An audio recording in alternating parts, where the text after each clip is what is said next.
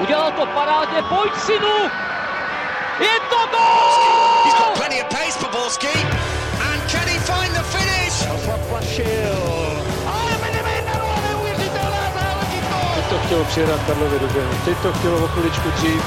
Heinz!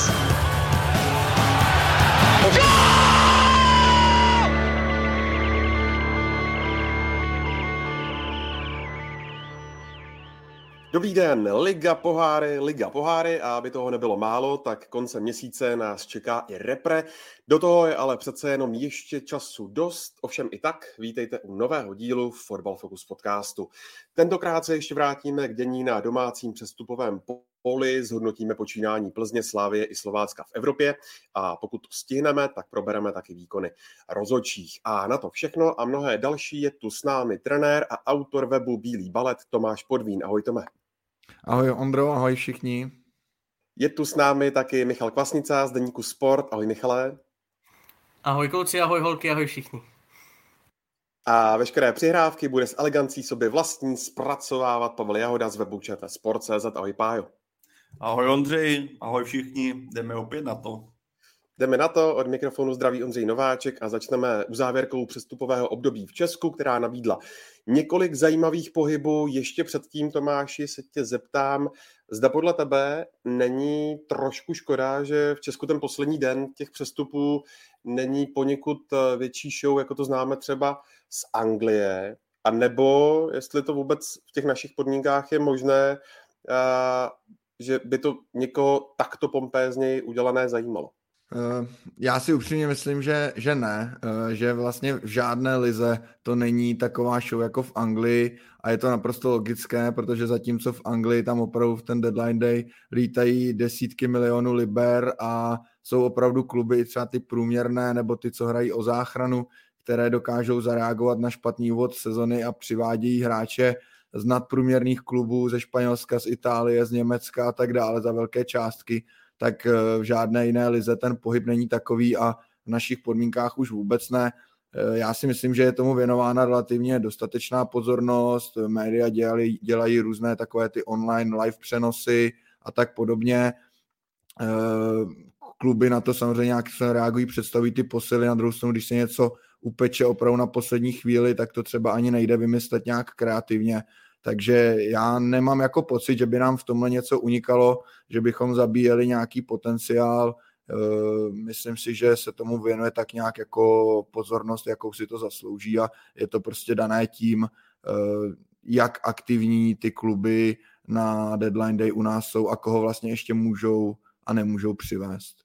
Tak jo, slušný výkop na úvod. Pojďme k přestupům. Pájo, ty jsi tady posledně vlastně v minulém dílu Fotbalovku z podcastu zmiňoval, že máš informace o tom, že Sparta řeší brankáře, což se v minulém týdnu potvrdilo a na hostování bez obce přišel z Manchesteru United Matěj Kovář, který se hned stoupil do brány při slavné remíze na Stínadlech dva dva v Teplicích. Chápeš to? Pět brankářů, když tedy počítáme Florena Nicu, tak neměla by v zimě pořídit Sparta ještě šestého nebo sedmého? Na jednu stranu to chápu.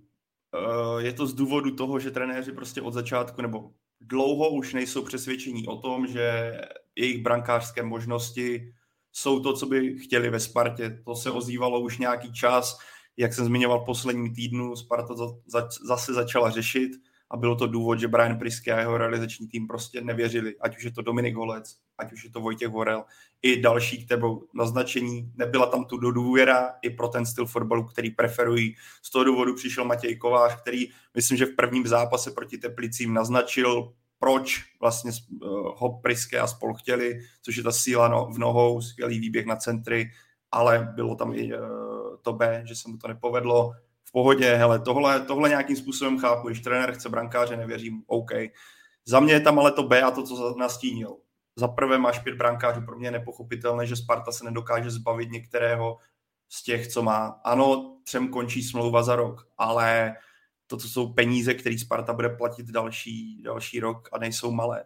Další faktor pro mě byl brankář tou hlavní bolístkou, ač ho Brian Priske chtěl. Za mě Sparta má v současnosti úplně jiné potíže, daleko větší, než je právě na tom postu golmana a je pro mě vlastně nepochopitelné. Aby jsme zase neopakovali se, dlouho jsme bavili se o Spartě minule, takže úplně, aby jsme nezabředli do toho samého.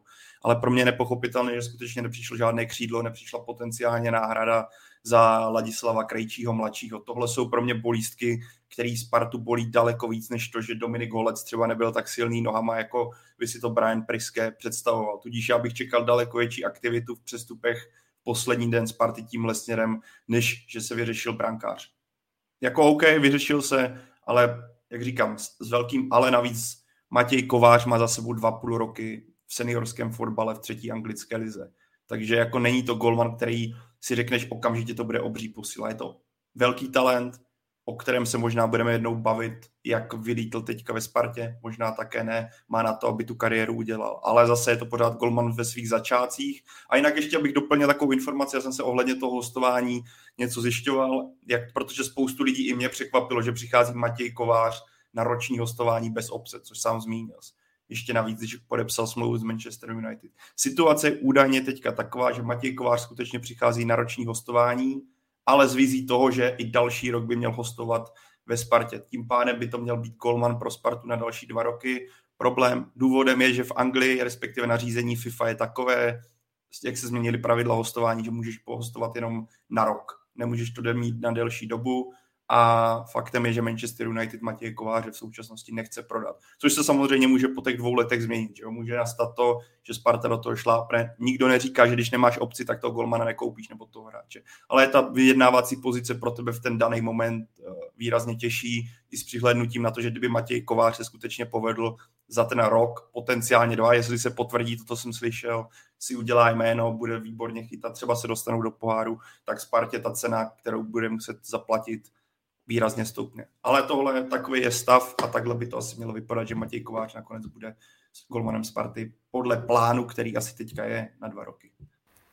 Tak ono, jestli to tak, Pavle, je, tak to ty dva roky dost mění situaci, teda minimálně třeba pro mě ta perspektiva je úplně jiná. Mluvil o tom třeba Miroslav Koubek, když mu poslali, poslala Plzeň dva hráče, Filipa Čiháka s Matějem Trusou. Na první dobrou se to asi nevědělo, ale ono jde o dvouleté hostování a on říkal, no tak to už je de facto jako transfer, protože mnohdy hráč při transferu dostane smlouvu na dva roky, takže já to beru tak, že i když tady možná už nebudu, tak máme tady prostě dva nový hráče dlouhodobě a to se fakt jako pracuje jinak. Ale zpátky ke Kovářovi. No jméno je to zajímavé, co si budeme. Zajímavé je to z toho důvodu, že ho známe z reprezentační jednadvacítky, kde chytá výborně, to si přiznejme, tam se stal lídrem, vyzařuje z něj klid, on, jsem se díval na ta čísla, osm zápasů, pětkrát udržel nulu, gól mu dali jen Angličané, těch bylo pět, myslím, a jeden dostal od Slovinců, jinak nic, proti Anderře, Andoře tam pustil kolegu Jaroše, ale dobrý, to je ta část reprezentační. Pavel dobře zmínil, co, ten, co ty zkušenosti v profi fotbale. Sice podle mě je velkou výhodou, že prošel strukturami velkoklubů, ví, jak to funguje, když to řeknu lidově, tak z ničeho se jen tak nepodělá. Proto si myslím, že Sparta se vůbec nevála ho nasadit hned v Teplicích a i na tom po zápasovém rozhovoru bylo znát, že nejde úplně o vyukaného mladíka, ale už jako o sebevědomého brankáře. Je vidět, že Kovář v Anglii vyzral, je taková ta mluva, nadhled, vzal ten druhý gol e, rovnou na sebe, což mi přišlo zbytečně až přísný, ale jako sympatický, OK. Co se týče chytání, e, těžko říct, e, čtyřicet osm startů v té rezervě Premier League a v té League One, kterou zmínil Pavel, e, tedy třetí nejvyšší anglické soutěž, nějakých dvacet čtyři zápasů. Upřímně, jako není to moc, není to extra velká zkušenost s tím profi fotbalem. E, možná bychom si e, představovali ve Spartě jakoby vyzrálejšího golmana. Vemte si, co po poslední e, léta Nica už přicházel po třicítce jako reprezentant rumunský, to je trošku rozdíl, což ale neznamená, že na to Kovář nemá, jo? Toto nechci říct. E, vždycky to bude jenom o kvalitě, ale naposledy takhle mladého golmana si vybavuju a mu bylo, myslím, dvacet tři, byl Tomáš Vaclík v Spartě, když přišel ze Žižkova, od té doby měli letenští vždy staršího borce, jsem se díval, takže uvidíme, jako jméno zajímavý, jsem rád, že Pavel říkal, že to není jenom rok, že by to mohlo být i na dva, ono, když, když potom vždycky se dá domluvit i nějaký transfer, nějaký model, je to pak jenom o jednání, jo. Vemte si, Hansko taky nejdřív přicházel, šílená obce z Fiorentiny, podobně, nakonec to Sparta si myslím, že vyjednala velmi dobře, takže no, jsem, jsem na něj zvědavý. Jediný mám takový ten otazník, golman nejsem, nebudu se pouštět do golmanského rozboru brankářů, ale takový ta, taková ta zkušenost, ta vychytanost, protože ve Spartě už jako není čas na to se učit. Chápete, kluci, ty myšlenkové pochody ve Spartě, nebo já bych to potřeboval asi trochu přiblížit, protože jak víme, tak Sparta těch golmanů, kvalitních golmanů má dost a své odchovance posílala na na hostování a teď najednou prostě přivede kluka, který vlastně ani v České lize nikdy nepůsobil, jak píše třeba Honza K. To se tedy netýká odchovance, to se týká Dominika Holce, slovenského hráče. Jak se asi musí cítit, když se rozchytal a Sparta si vezme gólmana, který evidentně podle, podle smlouvy bude muset chytat. Je to biznis, no. Jako tak to prostě ve vrcholovém v profisportu chodí. Uh, pro Holce za mě jako hodně nepříjemný samozřejmě, pro něj osobně, uh, co se týče jeho kariéry, tak asi teď musí mít v hlavě hodně myšlenek a já teda nepochopil, ač to, co tady zmiňovali kluci, s tím samozřejmě souhlasím, ale nepochopil jsem to nasazení den po tom, co, co vlastně Kovář do Sparty přišel, už i právě jenom z důvodu nějaký jako pohody v té kabině, nebo jak to říct, nějaký jako hierarchie, bych si uměl představit, že prostě do tohohle prvního zápasu ještě Kováře nenasadí, zvlášť po tom, co Holec udržel se Zlínem nulu, chytal dobře. Chápu, že dlouhodobě Kovář chytat bude, že to je tak nastavený, Sparta se vzhlídla v něm asi nějakým způsobem, líbí se jí ta hra nohama, vyhodnotili si, že takovýho golmana nemají, že takovýho chtějí, to tak je. Ale tohleto gesto, řekněme, vůči Holcovi mi přišlo fakt jako nefér a hlavně, že může nadělat víc škody než užitku.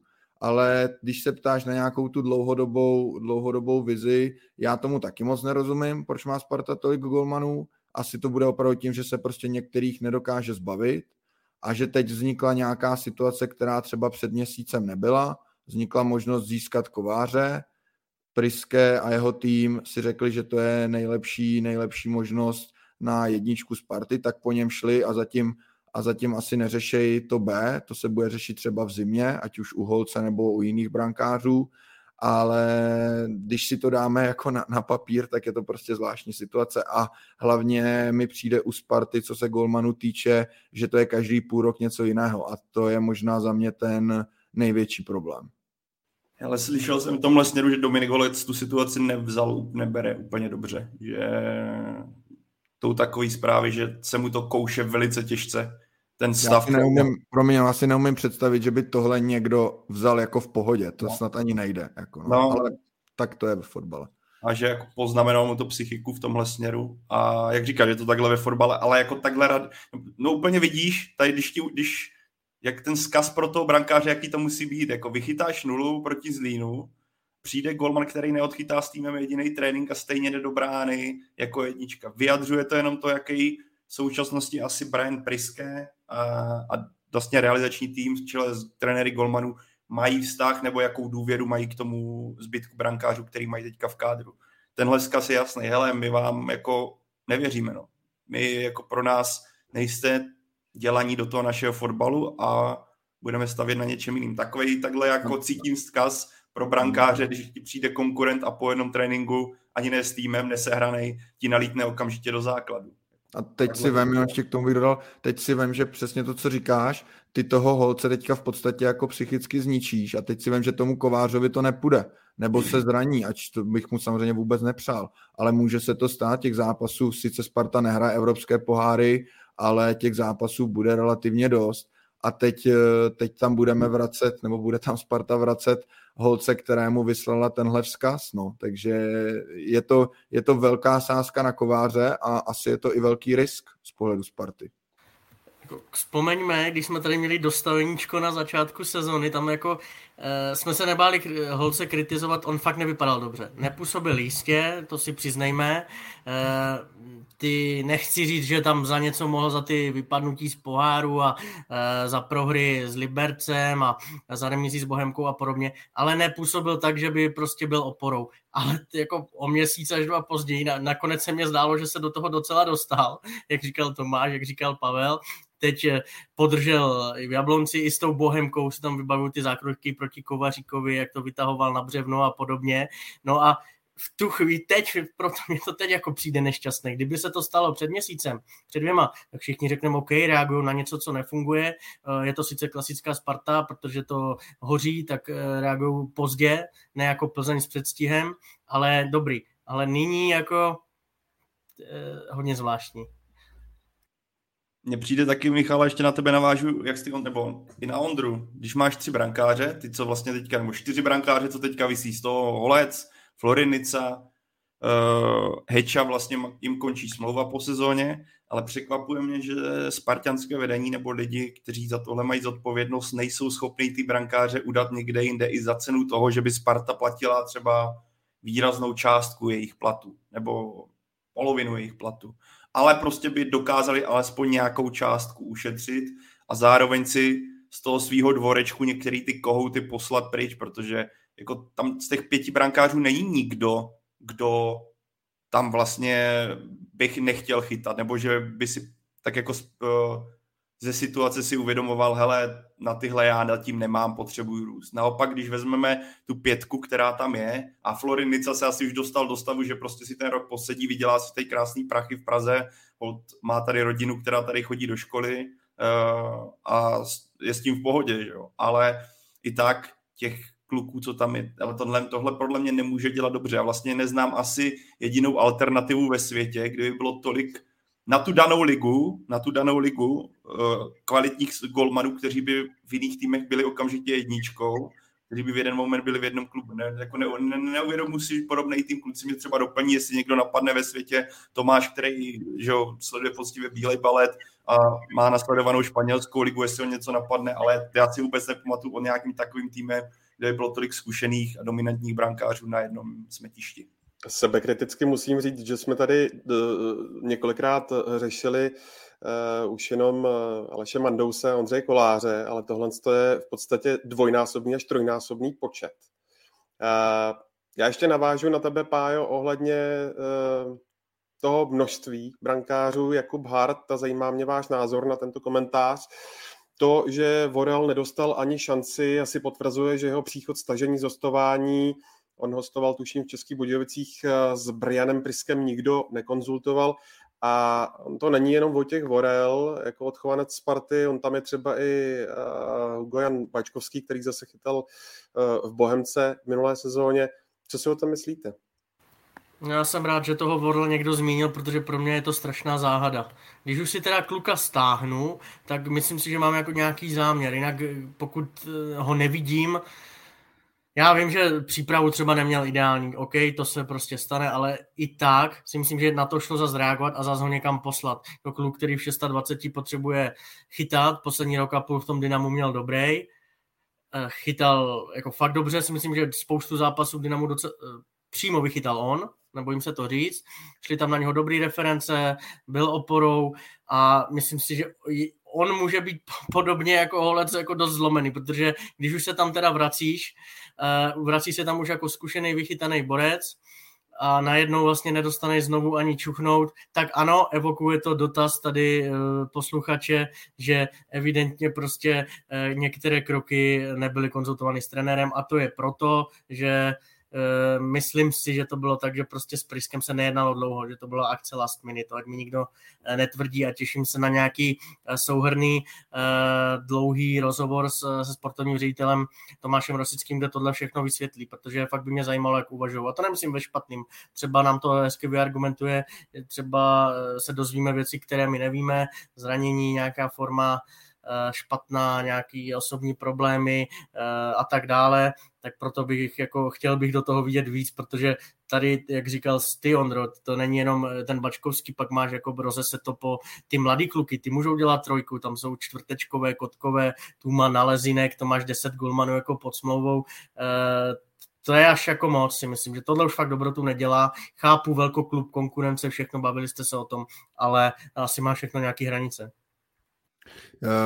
Já bych taky k tomu Vorlovi, protože víme, jak, jak je těžký posílat golmany na hostování, jako golmany, se kterýma do budoucna počítáte, protože logicky ty kluby, uh, viděli jsme to třeba u Markoviče, u Slávie, že je, je těžký vlastně stavět golmana u kterého víte, že vám ho za půl roku, při nejlepším za rok, zase vemou zpátky. A ve chvíli, kdy Sparta měla Vorla v pozici, že byl jasnou jedničkou a mohl chytat, tak mě by strašně zajímalo, s jakým úmyslem si ho stahovali a co mu třeba řekli. Jestli mu řekli, hele, budeš tady teď dvojka za Holcem, počkej si na svoji šanci. Tak potom moc nechápu, že ta šance nepřišla, když Holcovi nevyšel ten úvod. Jo? Nebo neum, neumím se představit, že stáhnu golmana, který je jednička v ligovém týmu a řeknu mu, hele, ale tady si moc nezachytáš, budeš tady s náma, ale jako nepočítej s tím, že dostaneš minuty. No tak jestliže ho vzali jako dvojku, tak šanci mu nedali a teď je z něj trojka. Takže jako co, co ten, a teď chápu, že už v poslední den přestupu těžký ho někam v lize posílat. Jo? Takže to máme dalšího golmana, který je prostě v ideálním věku a který ho asi čeká minimálně půl rok nechytání a z pozice prostě jedničky ligového klubu je to tribuna ve Spartě. No, nerozumím tomu upřímně. Hrozně by mě zajímalo, s jakým úmyslem ho Sparta brala, protože, jestli, protože Sparta nebyla v pozici, že nutně potřebuje nějakou dvojku za Holce. Měla Heču, měla Nicu. No, sám Matěj Kovář uvedl, že pro něj je to hostování v Spartě posun v kariéře. Třeba taky dodat, že pokud by Martin Dubravka nepřicházel do Manchesteru United, tak by Matěj Kovář zřejmě asi neodcházel. Jak to vnímáte, jeho slova? Pokud bude chytat, tak to posun bude. Podle mě to je jenom o tom, protože on je ve věku, kdy musí stát v bráně. Je... Bavil jsem se nedávno s Luďkem Mikloškem, který ho zastupuje, nebo zastupoval, a on mě vykládal o těch klucích v Anglích, bral to jako komplexně, nejmenoval zrovna Kováře, ale říkal, že oni to tam mají prostě těžký. Jednak musíš mít aspoň metr devadesát, že tam jako nic nižšího neberou. Jednak začínají prý ti borci chytat minimálně od dvacet pět až dvacet sedm let, tak to jako vyčekat si není úplně jednoduché. A zmínil tam myšlenku, že by za něj je ideální cestou dostat se třeba do Championship, tam si vydobit postupně místo a pak jít postupně nahoru. Takže tohle není tahle cesta, což mě to jako překvapilo, ale na druhou stranu, pokud bude jedničkou ve Spartě a bude chytat dobře, tak za mě posun, jo. Za mě jednoznačně posun, reš, vršek tabulky, předpokládáme, že to tak bude, chytáš stabilně nejvyšší českou soutěž. Championship by asi byla víc, ne asi určitě, ale nebavme se o tom, co by kdyby, jo, jestli bude chytat, tak udělal dobře.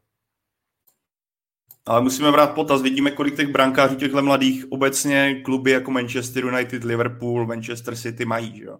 A dostat se do té druhé ligy je poněkud těžký. Vidíme obecně, že tady tahle mladší generace většinou míří právě do té League One, kterou jsi ty, Michale, zmínil. A pro ty brankáře to zároveň vůbec není lehký se tam prosadit. Jo? Protože ty kluby, pokud tam není jako smluvně daný, hele, tohle bude naš, prostě bude vaše jednička a přesto nejede vlak, tak často vidíme, že ty brankáři tam přijdou a stejně musí čekat na šanci, případně když si je nepovede na zápas, tak tam radši ti trenéři dají svého kmenového golmana. Proč by tam měli dávat osmnácti dvacetiletého kluka z Manchesteru United, který nemá ty zkušenosti, že jo, z těch daných zápasů.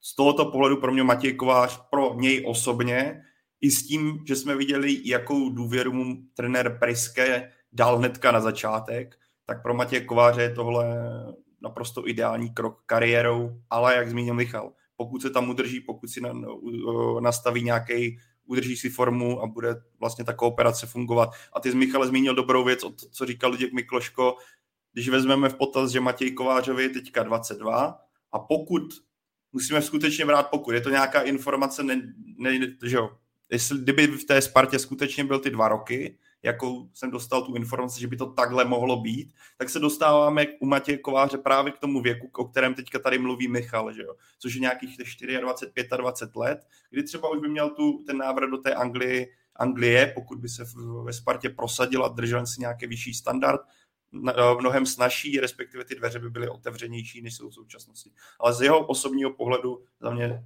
skvělý krok a je to dobrý krok i z, pro, podle, z pohledu reprezentace, protože vypadá to, že by měl pravidelně chytat a Matěj Kovář má tu predispozici pro to, aby byl jednou velice kvalitním brankářem. Abych se vrátil bloukem na úvod, my jsme tady ve Fotbal Focus podcastu asi očekávali možná jiné jméno nebo jiné posty, které by Sparta mohla obsadit, tak proč k tomu podle vás nedošlo, když se třeba podíváme, jak vypadala ta lavička teďka v tom utkání proti Teplicím, tak tam vlastně při nasazení Čvančery a Kuchty byl prakticky jediný útočník a to byl Minčev, který je dlouhodobě totálně z formy. Tak jak to hodlá Sparta řešit? Ale co, já to řeknu jenom krátce, co, co jsem ještě, ještě jednou informaci mám, nebo co takhle se proslýchá, a to je, že lidi, kteří tohle mají na starosti ve Spartě a kteří jsou za to zodpovědní, vyhodnotili situaci tak, že Sparta má ten kádr dostatečně kvalitní a nepotřebuje posilovat. Že není nutný nakupovat nějakým panic buy na závěr a že ty příchody, které přibyly a ten kádr, který je, tak je v očích těchto lidí dostatečně dobrý na to, aby to Sparta zvládla a aby Sparta naskočila. Takový jsou, nevím, jak je to, že jsou to nějaké, kluci to znají jako, že jo, Tomáš jako bývalý novinář, Michal jako současná hvězda deníku Sport. Uh, musel jsem mu tu přihrávku tam šouprout dolů pod, po, dolů podou. No a vidíš, jak se červená. Já se začervenal, to je pěkný. Já se vypínám a, radši. Ale abych se k tomu, Michala se vypl, ale abych se tomu vrátil, jsou informace, které se sobě dostanou třeba, které nakonec se ukážou jako lichtí. Ale tohle by měla být relativní, inf, uh, relativně solidní informace o tom, že hol prostě byla na tomhle místě spokojenost. A pro mě osobně je to nepochopitelná, jako nepochopitelný přístup. Pro mě osobně. Za mě Sparta měla minimálně jednou, dva hráče přivízt. A ty jsi to dobře naznačil, Ondro. Vidíme pak, kdo je tam na lavičce. Vidíme, že Brian Priske, když střídá, tak nemá, když se podíváme na Slávy, na, na kádr Plzně. Tam jsou alternativy, kdy si můžeš nastavit křídlo buď takový nebo takový. Sparta teďka hraje křídla kluky, kteří se strašně rádi stahují do středu hřiště. Možná to mají i jako v základním jako povinnostech nebo strategii, kterou jim trenéři nastavují, ale nemáš tam teďka na té lavice nemáš úplně typický křídlo, který by ti lítal po té lajně. Takže nějaká možnost změny taktiky skoro nulová. A pro mě Martin Minčev rozhodně není hráč, který by tě měl na křídle, ať už útoku nebo na křídle vytrhnout. Takže pro mě tohle je naprosto nepochopitelný. To stejný platí pro případ Ladislava Krejčího mladšího, kde se jdou takové informace, možná to kluci potvrdí, že to zranění je v současnosti s hodně otazníkama a jeho návrat je hodně zahalen mlhou, může to přijít brzo, může to přijít dlouho a vzniká ti tady zase obrovský kráter. A, ale jako vy, vy, nějaký kontrast další do téhle diskuze, už jsme nastínili v posledním podcastu, se neopakujeme a že ho nezaplujeme, nezaplujeme do oblasti, kterou jsme zmínili. Ale jak říkám, pro mě je to nepochopitelné. Já, já bych to řekl tak, že uh, chápu, že se Sparta chtěla vyhnout panic buyu, i vzhledem jako k minulým zkušenostem. A pokud si Sparta nastavila, nebo by si nastavila, že tahle sezona je o tom uh, hrát třetí místo a zvyknout si na fotbal pod Priskem a najet na nějakou koncepci a postupně ten kádr posilovat, tak bych to chápal. Víme ale, že Sparta asi ne, neumí vlastně jakoby si určit jiný cíl než titul. Je k tomu samozřejmě tlačená i velkým tlakem fanoušků. A v tu chvíli si myslím, že pokud ji srovnám s Plzní a ze Sláví, tak ten kádr je nedostatečný. A hlavně svojí šířkou.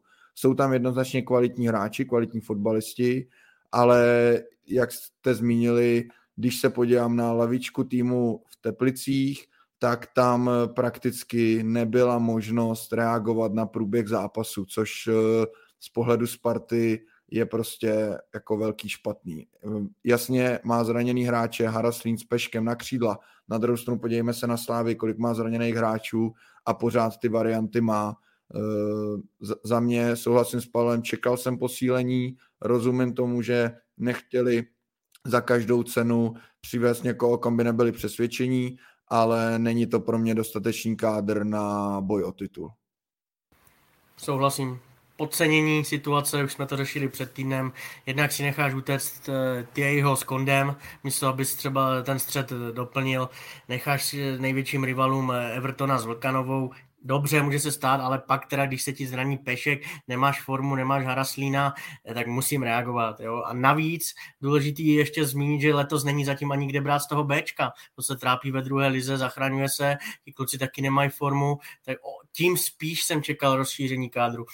Doplatí na to, protože ta šířka, oni sice nehrajou poháry, já to chápu, ale Tomáš to řekl jasně, podívejte se na lavičku Plzně, Slávie, úplně něco jiného.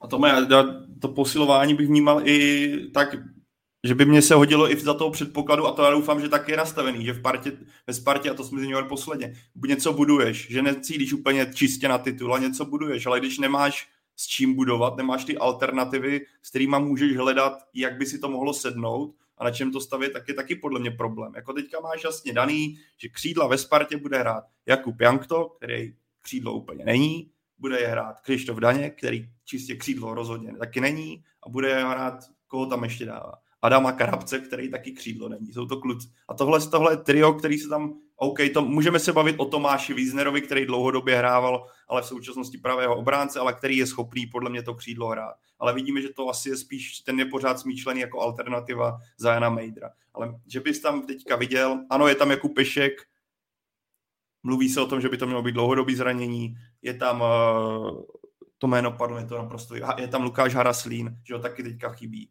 Ano, to jsou dvě křídla, které by asi pravidelně, pravděpodobně hráli, nebo hrála, ale prostě nejsou a nemáš tam najednou žádnou alternativu, jak tu díru zacelit a nemáš třeba ten tým možnost naučit na něco, když nemáš podobný typ hráčů, nemáš tu najednou Priske, nemá možnost flexibilně jednat, prostě ty týmy, a viděli jsme to u Zlína, viděli jsme to teďka v Teplicích, ty týmy byly perfektně připravený na to, co Sparta bude hrát, protože přesně věděli, co bude hrát, protože tam to není jak moc přenastavit. I když pro mě je nepochopitelný hrát na ty dva útočníky, a to jsme zmiňovali posledně, to opakovalo se, to bychom se opakovali. Jasně, s tím souhlasím, jednoznačně, jenom jsem to spíš třeba myslel tak, že pokud by si vyhodnotili, že teď prostě není žádný hráč, který by jim zapadl do nějaké nové koncepce, kterou teď budují, tak musíme taky připomenout, že v podstatě za dva měsíce podzimní sezona končí kvůli mistrovství světa v Kataru, tak si umím představit, že, že si třeba nějakým způsobem vyhodnotili, že na ligu to v tuhle chvíli stačí, ale znova zopakuju, že z mýho pohledu to stačí na boj o třetí místo, ale určitě to nestačí na boj o titul. Ale jinak si myslím, že v tomhle jsme jako v souladu, taky hlavně na těch křídlech mi ten kádr přijde fakt jako nedostatečně silný. Ještě jedna poznámka, když teda nemáš křídla a tím teď mířím na realizační tým, no tak Hergot musím vymyslet něco jiného. Tak hraju tři čtyři jedna dva, mám stopery, mám levonohy stopery, mám hráče, kteří jsou schopni hrát wingbacky, úplně jako prototypy za mě, Meider, Wiesner, vlevo Heyer s Janktem a nahoře si s tím můžeš hrát a v tomhle systému může hrát podle mě Kuchta s Čvančarou, tak to už je pak práce trenéra, ať reaguje na současné dění, na to, že se mu uh, prostě ten živý organismus prostě hýbe tak, že momentálně má něčeho dostatek, něčím překypuje a něčím nedo, někde má nedostatek, tak to už je podle mě teď práce trenéra a tam já jako takovýto zatvrzelý uh, um, zatvrzelá, jak to říct, uh, neustálá opakovanost toho rozeslání čtyři čtyři dva je za mě prostě špatně. Jo? Připomíná mi to svého času Pavla Vrbu, který si furt stál za svým, až ho to taky jako semlelo. Václav Tílek to samý, ten zase jako stahal stopery jak z klobouku, než to ustálil.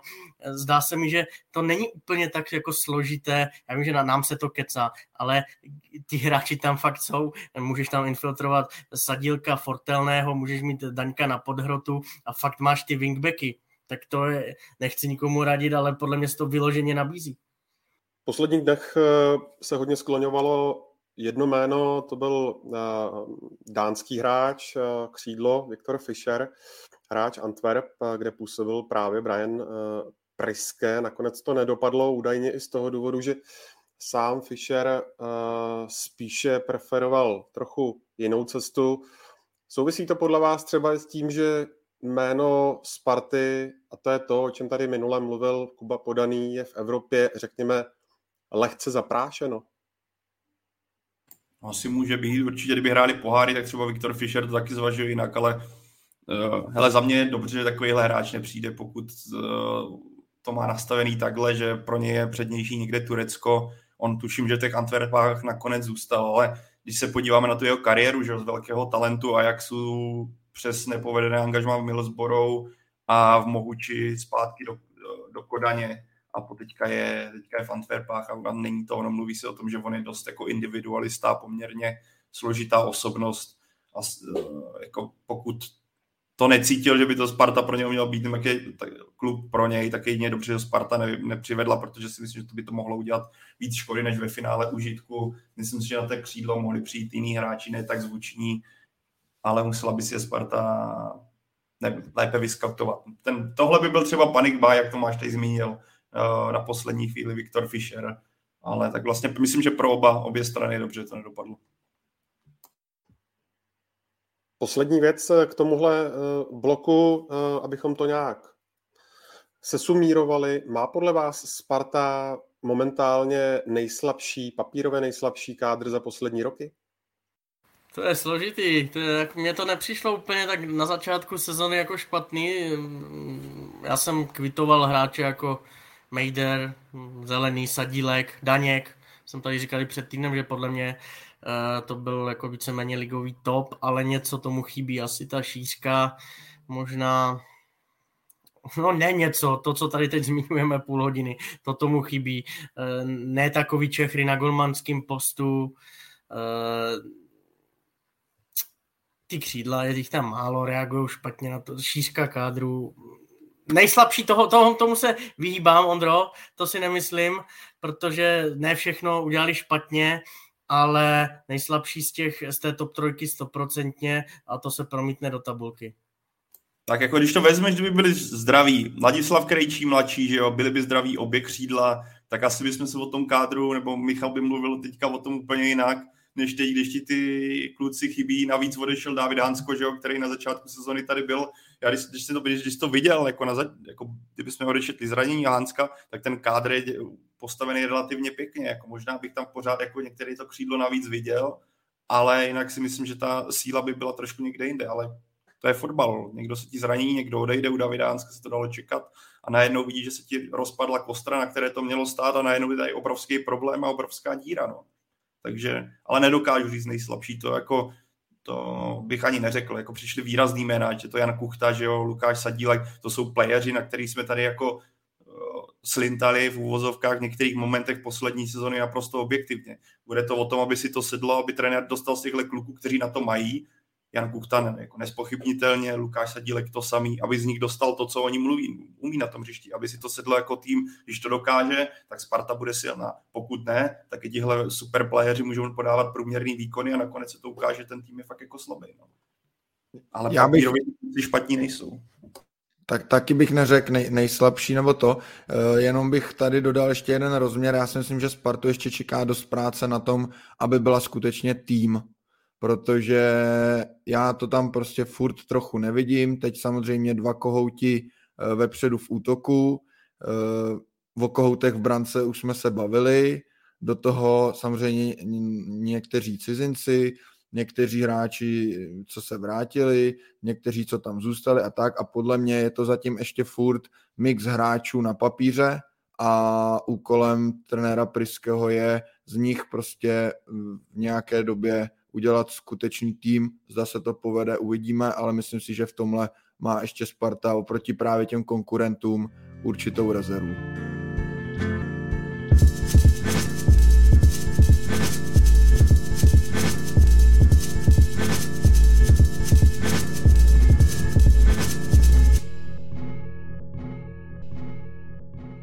No a plynulé můžeme navázat rovnou Baníkem.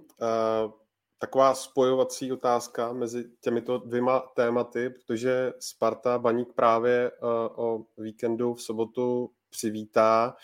Tak myslíte, že Ostrava přijede do Prahy posilněná tou výhrou tři nula nad Pardubicemi a bude Spartě zatápět? Určitě posilněná sebevědomím, to jo, ale já bych to nebral úplně ty, ten včerejšek jako něco směrodatného. A líbilo se mi, že ani Pavel Vrba z toho nedělal velkou vědu. Jako upřímně si řekněme, Pardubice druholigový výkon, upřímně si přiznejme, že Baník zachránila za mě teda dost přísná penalta a Pardubice hráli v mnohých pasážích mnohem lépe než Baník, ale jenom po vápno. Jo? Tak, tak slabého soupeře letos ještě nepotkali, takže relativně e, s větším klidem samozřejmě na tu Letnou mohou jet ale e, těším se na to, protože Pavel Vrbás, Jan Plavšič samozřejmě a podobně, ten náboj bude, a e, ale aby to nebylo spíš jako každoroční klasika, že se Sparta doma na Baníku chytne.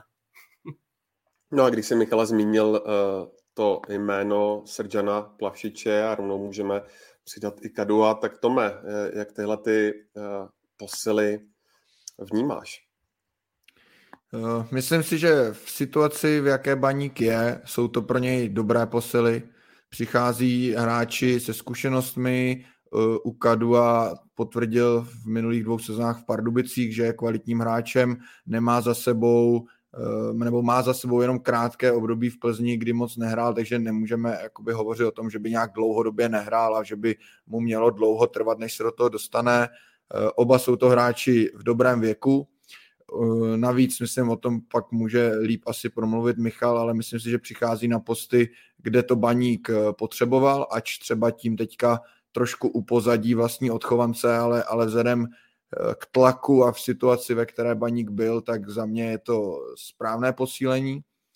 Ale třeba u Plavšiče jsem já osobně hodně zvědavý, jak on k tomu přistoupí, jakou on bude mít motivaci, jestli u něj zvítězí to, že opravdu se kousná, řekne si, ale chci tady za ten půl rok dokázat, že, že mám navíc, že mám prostě i na ty nejlepší český kluby nebo třeba nějaký zahraniční angažmá, a nebo, nebo to spíš pojme jako za velice dobrý peníze jsem ve slabším týmu a mám jako klid. Takže, takže to je, to je samozřejmě o něm.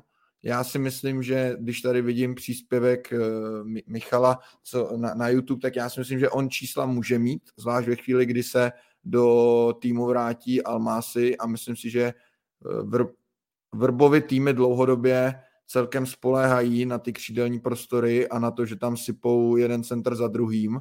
Takže z tohohle pohledu on ty čísla může mít, a samozřejmě u hráče jako Plavšič to prostě o těch číslech je, protože to si řekněme upřímně, ne, nemáte ho asi v týmu proto, aby vám nějak výrazně pomáhal směrem do defenzívy, a i třeba v nějaký postupný kombinaci to není úplně jako nejsilnější hráč, je to vyloženě rychlostní křídelní hráč s kvalitní finální přihrávkou nebo finálním centrem, takže v tomhle může Baníku pomoci. A, ale samozřejmě až, až ty další zápasy nebo ta, ta půl sezona nám ukáže, zda to tak skutečně bude. Ale za mě v situaci Baníku správný krok. No, já jenom řeknu, co jsme tady s Pavlem řešili na začátku července. To jsme říkali, že Baník bude zachraňovat přestupové okno ve druhé polovině srpna nějakým Vlkanovou nebo někým podobným. Tak Vlkanova to nebyl, chtěli ho, ale nedopad. Nebyl to srpen, bylo to září, byl to poslední den. A jsou to hosté bez obce. No, jako Tomáš e, říká správně, že bylo to třeba, ale bylo to třeba podobně jako u Sparty, protože něco e, zanedbal, nevím, jestli to je úplně, jestli to je až moc silný slovo, možná něco podcenil prostě dřív. E, takže my jsme to predikovali poměrně přesně. Před týdnem to tady řekl i Kuba Podaný. Plzeň postupovala v pohárech, posilovala. Sparta vypadla v poháru, posilovala. No a teď už to můžeme aktualizovat i o ten Baník. Ostravští byli na čtrnáctém místě po sedmi kolech, tak v poslední den posilovali. No tak to je samozřejmě to, to svědčí, že se zaspalo, a přiznal to včera i Pavel Vrba. Ten řekl, že možná jsme až e, moc dlouho spoléhali na to, že dokážeme něco zvládnout beze změn v mužstvu, a ukázalo se, že to nebylo úplně nejlepší. Jo. V přípravě to viděli fanoušci, viděla to veřejnost, jenom Baník to neviděl. Další věc, klub dlouhodobě deklaruje, že nechce být jako Liberec nebo Jablonec, nechce rozehrávat hráče velkým klubům bez obce, a je to tady. Říká se, že Baník chce být svéráz, že chce sázet na baníkovskou D N A a podobně. Zase uhýbá se něčemu, protože se někde zaspalo. Ta koncepce, o které se tady bavíme, nějaký směr, střídají se odlišní trenéři, střídají se tady jako priority v přestupových obdobích. Včera byli v sestavě dva odchovanci, jo? Fridrich Liška, Laštůvku nepočítám, toho je z Karviné, ten je z Karviné, takže taky to není jako úplně moc. Ano, museli na to reagovat, v, daný, v danou chvíli eh, asi nic na trhu už jiného v Česku nebylo. Plavšič zná Vrbu, Vrba zná Plavšiče, Kadu znou Kampu do Vítkovic, no včera to taky tak vypadalo, jak kdyby ještě nepřepnul úplně. Jo, já teďka, jak Michal mluvil, tak jsem si úplně vzpomněl na angažmá Luboše Kozla v Baníku, kdy vlastně přesně bylo deklarované, dostanou mnohem více šancí mladší hráči, budeme chtít hrát hezký kombinační fotbal a mě zůstalo v paměti. A šestka, to... třetí cíl šestka. Tak, tak a vydrželo to, myslím, tak dva, tři zápasy, které se moc nepovedly a už zase se do sestavy vrátili Filo, Fleischmann a do dneška pamatuju třeba tehdy ten, myslím, že to byl remízový zápas ze Slaví, kdy to prostě Baník uhrál vyloženě jako zaparkovaným autobusem, o kombinaci tam nemohla být řeč, takže přijde mi taky, no, že Baník dlouhodobě spíš, než že by si něco nastavil a toho se chtěl držet, tak spíš reaguje na ty vnější podněty, na aktuální výkony, na aktuální jako formu a hodně, hodně se to tam mění, no. Ale mě už, mě už tady ty věty, věty o tom, jak by se chce stavět na odchovancích a na tom našem srdíčku tady z našeho regionu, tak mě přijdou jako strašný vlastně klišé, který je svým způsobem nebezpečný, že jo. Kdyby radši ten klub řekl, hele, máme tady odchovance, který bychom rádi dostali do týmu, ale potřebujeme postavit nějaký funkční celek, do kterého to budeme vkládat ty kluky. A oni tam potom budou růst, jo. Viděl jsi to, vidíš to, když se daří pát. Já si vždycky v tomhle směru vzpomenu na případ Slávie, když jsi tam nasadil Simu nebo nasadil jsi tam kluky, kterým bylo devatenáct dvacet, ale ten funkční kádr je vystřelil nahoru a oni dokázali najednou prodat toho, kolem čeho, nebo jak, jaký měli potenciál, ale třeba když bys to je vrazil do nefunkčního celku, tak teďka bys o nich vůbec neslyšel. A Baník vždycky jako se snaží prezentovat, aby, aby to bylo líbivý pro fanoušky. A pak má podle mě na těch odchovancích, jako je Buchta, Jaroň, Smejkal, je to, nebo Smejkal, teďka abych neřekl špatně to jméno. Najednou... Je, jenom, jenom dlouhé E, Pavle. Tak, tak, tak jsem to trefil dobře. Najednou na ně leží strašná pozornost, že oni by měli najednou být tak jako tahouni toho Baníku, že jo. Místo toho, abys řekl, my to budeme, za, za, budeme zakomponovávat do nějakého, postavíme tým, do kterého budeme chtít zakomponovat ty kluky, kterým věříme. No a pak vidíš, Michal na to může krásně navázat, nebo mě doplnit, pak vidíš, kolik těch mladých kluků nakonec zmizí někde v Baníku, ve Slávě, teda v Baníku, ve Spartě, že jo, ve Slávii, protože to nemáš postavený na tom, že zakomponuješ do funkčního celku. Ale ty tam vždycky jako zkusíš hodit do něčeho, je, jeden zápas se jim třeba nepovede, najednou se nad nima zavře voda, nebo prostě jim to nesedne najednou ten styl fotbalu. A takhle je to furt dokola. Mě prostě taková věta, budeme stavět na odchovancích a budeme stavět na tom, na tom. Mně už to přijde jako strašný kliše, zejména v tom českém prostředí, protože vždycky tohle slyším a nepamatuju si tým, který by na tom skutečně jako čistě jel tady tuhle linku. Není to podle mě ani skoro možný, jako v tom, jak, jen, jaký český fotbal je, uh, jak je náročný pro ten přechod z mládežnického fotbalu do toho seniorského. Co ta baníkovská srdíčka v kabině řeknou na to, že Plavšič má základ milion korun měsíčně? Jako otázkou je, jak si to kluby rozdělili mezi sebou, ale sportovní ředitel totiž Alois Grusman řekl, že ho potěšil, že to jednání nebylo o financích a že mají strop, limity, přes které nemůžou jít a přesto se dohodli bez problému. Ale víte, jak to je, když uh, jsi v úzkých a někoho potřebuješ, tak uh, tam přivřeš očičko, tam přivřeš očičko, najednou třeba není uh, platový strop dvě stě dvě stě pade, najednou je to čtyři sta čtyři sta pade, protože nezapočítáváte přestupovou částku a je to v uvozovkách jen na rok, je to v uvozovkách jenom hostování, no tak přitlačíme na výplatě, prostě ho potřebuje, potřebujeme. Já si nedovedu představit, že Plavšič, který má kolem jednoho milionu korun, někdo říká jedna celá dva, někdo říká něco pod devět set, to je jedno, berme jeden milion, tak přijde třeba na sto padesát tisíc a devět set mu bude doplácet Slavia. To, tomu se musím jako usmívat, to si myslím, že, že tak není.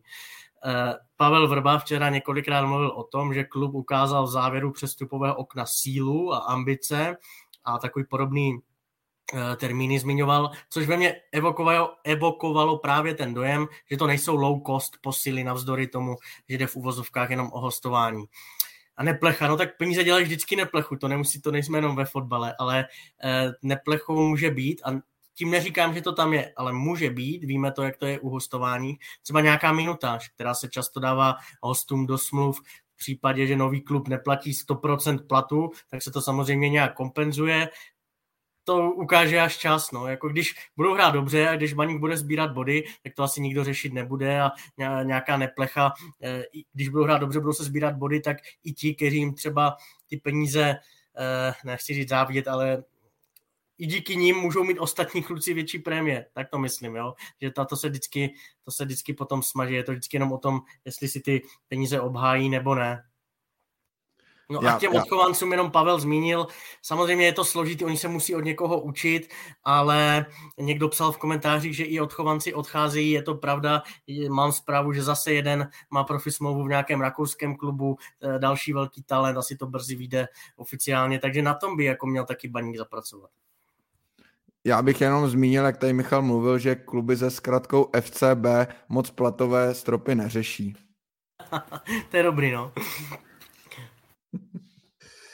No, o Plavšiče i Kadua ovšem stály taky Pardubice. Tome, přišlo ti to jako, řekněme, sci-fi, anebo naopak třeba i výraz nějakého zdravého sebevědomí toho, toho klubu? A když jsem tu otázku viděl, tak první, co mě napadlo, bylo, tak za zkoušku nic nedáš. A, ale jako samozřejmě to chápu, tak tyhle kluby rozumím tomu, že třeba tam jdeš s tou strategií, že tomu hráči řekneš, hele, pojď k nám prostě na půl roku, dnes lezeš tady ze hřiště, budeš mít šanci prostě se, se vyhrát, budeš tady mít roli lídra a v zimě tě zase jako, v zimě se můžeš vrátit, zkusit to zase na přípravě v tom jako větším. Ne, ono to je na rok, Tome, na rok. V případě, v případě Baníku jasně, jenom jsem říkal, jako, že umím si představit nějakou tu jako strategii, ale, ale díky, jo, jo, uh, že třeba u těch Pardubic by to mohlo být třeba na ten půl rok s tím, že hele, v zimě zase půjdeš jako do přípravy a, a pak se když tak vrátíš, nevrátíš, uh, tam, tam samozřejmě asi v situaci Pardubic teď nejde o nějakou dlouhodobou strategii ve chvíli, jestli si určili, že se chtějí za každou cenu zachránit v lize. Takže z tohohle pohledu bych to chápal, ale samozřejmě je to, jak to je, muselo by to být asi v situaci, že by o ty hráče nestál nikdo, nikdo větší, nikdo lepší a to se v tomhle případě nestalo, takže tady, tady prostě je logický, že ty hráči si radši, radši zvolili Baník. Pro mě každopádně odchod Kadua z Plzně, ještě abych se vrátil k tomuhle vénu, je poněkud překvapivý. Jako pro mě Plavšič, Plavšiče chápu, ale rozhod, zase zá, zároveň nechápu. Celkem mě zajímalo, proč to tehdy nedopadlo, jak se mluvilo o Plavšičovi a odchod do Turecka, na, asi na trvalý přestup. To, když vidím, jak to nakonec celá tady tahle eh, pohádka, nebo ten příběh o tom, jak co bude s Radžanem Plavšičem během léta, jak nakonec dopadlo, tak by mě zajímalo, proč to Turecko nakonec kikslo. A třeba a případ Kadu, abych se vrátil k tomu, co jsem chtěl říct, pro mě je poměrně nepochopitelný, jak s ním jako vlastně, nechci říct vyběhli, ale jak to dopadlo na, na západě Čech. Já osobně, když vidím třeba, že přišel Erik Jirka, vidím Erika Jirku a po, porovnám ho s Kaduem, který tady v Česku už nějaký čas je a viděli jsme, jak dokázal táhnout v Pardubicích. Nebo na, rozdíl, na rozdíl od Jirky nebyl dopsán na soupisku pro Ligu mistrů. Tak, no ale jak jako viděl z toho, že přišel Kadu v té první vlně, kdy Plzeň posilovala, jako řekněme, takzvaně pozvolně a pak najednou se objevil Jirka a tak a najednou vidíme, okamžitá byla důvěra v Jirku, trenéra Bílka, jeho realizáku, naopak Kadu dostal jedny Pardubice snad v základu, kdy hrál šedesát jedna minut, pak dostal devatenáct minut snad proti Teplicím a víc už si nezahrál. Celkem mě zajímalo, proč to tak je, ale já prostě, když porovnám, vidím Jirku a vidím Kadua, tak prostě jako pro mě osobně bych si třeba nechal víc Kadua, protože zároveň on ti dokáže alternovat na pravém obránci, technicky schopný hráč. Když jsem viděl teďka Jirku, jak nastoupil proti Olomouci, tak pro mě jako, tam byly jako spoustu chyb, který on předváděl. A když tohle jako fakt vidím ten kontrast, kontrast, tak je to pro mě dosti překvapivý krok a celkem mě zajímalo, co vedlo Michala Bílka a Plzeň právě k tomuhle kroku poslat Kadu a pryč, jestli si nesedl v kabině, nebo se jim nezdál na tréninku, nebo neplnil pokyny, nebo došlo tam k nějakému jako incidentu, takový zprávy nejdou, jenom spekuluju. Ale dost mě to překvapilo, když fakt jako vezmu Kadu, Jirka a Jirka okamžitě základ, okamžitě nebo základ, okamžitě velká šance od trenéru, Kadu přišel a vlastně jenom papírkoval od začátku. No, jen, jenom když jsme jako v rovině těch spekulací, taky by mě napadlo, že to taky může být tak, hele, Kadu je hráč, se kterým do budoucna počítáme, ale vidíme, že v téhle sezóně asi toho prostoru by nedostal tolik, kolik potřebuje, tak ho radši jako uvolníme na to hostování, kde bude hrát, kde se nám ještě vyhraje a pak, pak zase dostane, že je to, je to smlouva bez opce. Takže, ale to taky jenom spekuluji, jenom ještě přidávám jeden takovej, jednu takovou možnou rovinu k těm tvým typům, že třeba, třeba i to může být, že to není vhodný typ hráče na Žolíka. Jo, taky jsou takový hráči, kteří naopak jsou skvělí, když chodí z lavičky, ale, ale není to někdo, nebo na, naopak pak jsou hráči, kteří prostě potřebují hrát, hrát, hrát, dostat tu dostatečnou důvěru a může to být v Plzni i, i tenhle případ. Mě to mrzí, já jsem měl tuhle otázku na Michala Bílka v sobotu připravenou na závěr tiskovky, ale už mě tiskový mluvčí utnul, nejen mě, spěchali do autobusu, tak třeba příště no, na Kadu a jsem se chtěl zeptat, protože je to pro mě taky nebývá zvykem, když si přivedeš hráče v jednom okně, tak abys ještě v tom též okně ho jako poslal uh, dál. Není to úplná rarita, ale není to tak častý, no. Zvláštní to je. Tak, navíc ještě u něj, jo, který Pardubice skutečně ty...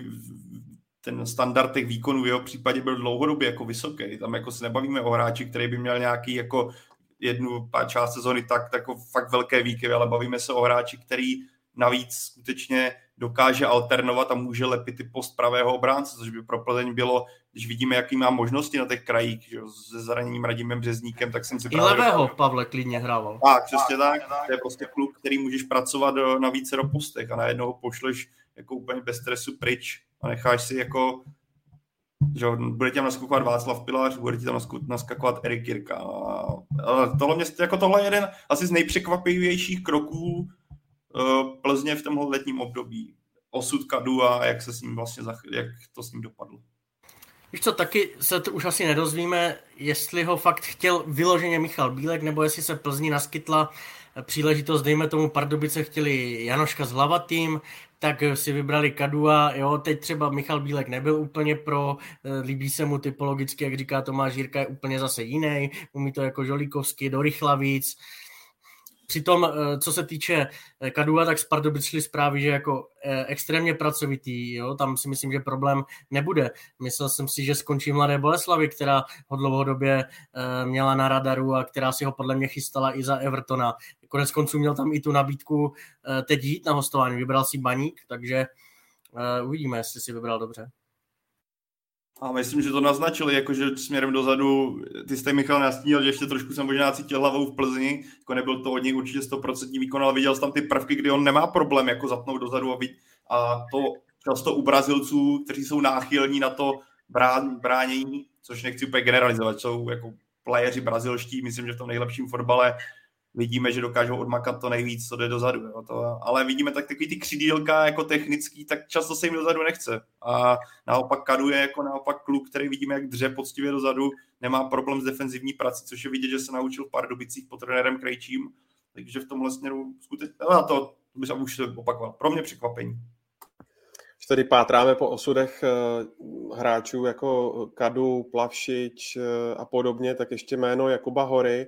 Michale, měli jsme už, řekněme, poměrně zahotové, že asi bude směřovat do Baníku, nakonec zůstal v Budějovicích. Trenér Weber ho hned využil pro utkání v Edenu, kde svůj tým už v nějaké šedesáté páté minutě oslabil. V týdnu se na sítích Dynama objevily fotky a, a zkazky, že je všechno zalité sluncem a všechno je v pohodě. Tak jak to je? Proč se nedopadlo? Nese se fotbalovým prostředím historka o tom, že Baník chtěl hráče na křídlo spíš. A Jakub Hora už nějakou dobu na to křídlo úplně, jednak není zvyklý hrát ho a jednak už se tam úplně necítí. David Horejs měl udělat takovou kreativní šestku, osmičku, co je hodně na balonu, co hodně je u výstavby hry, bere si míč od stoperu a podobně a Baník chtěl spíš rychlý hráče na křídlo, proto Kadu, Plavšič. Jestli to je pravda nebo ne, to, to nevím, ale docela bych tomu věřil, protože asi tři, čtyři lidi mi řekli, že když už došlo do, do finálního nějakého jako, uh, bavení se mezi hráčem a Baníkem, tak uh, se naráželo právě na tyhle dvě vize. Takže asi proto za mě asi správný. S otázkou je docela za mě cirkus Dynamo, protože najednou se dělá, že nic, smete se všechno pod koberec, dáš ho na Fedenu, ho dáš do základu, přijde červená. jako, sorry, ale eh, myslím si, že tak trošku si za to teď může trenér Josef Weber sám. že buď si teda měl stát za svým i s vydaním, nebo měl se k tomu klub nějak postavit, ale nedělat všichni mrtvýho brouka. Nejdřív řeknou, že se klub vyjádří v úterý, pak řeknou, že se klub vyjádří ve čtvrtek, nakonec se nevyjádří vůbec a nakonec se vyjádří Jakub Hora v neděli večer saněma, jo, u lajny červenýma, tak to je, tak to nedopadlo asi úplně dobře, no. Ještě k Pardubicím, co říkáte na ta jména, která teda uh, přišla, ať už se to týká Ichy ze Slávie nebo Chlumeckého z Baníku, případně Tomáše Zahradníčka.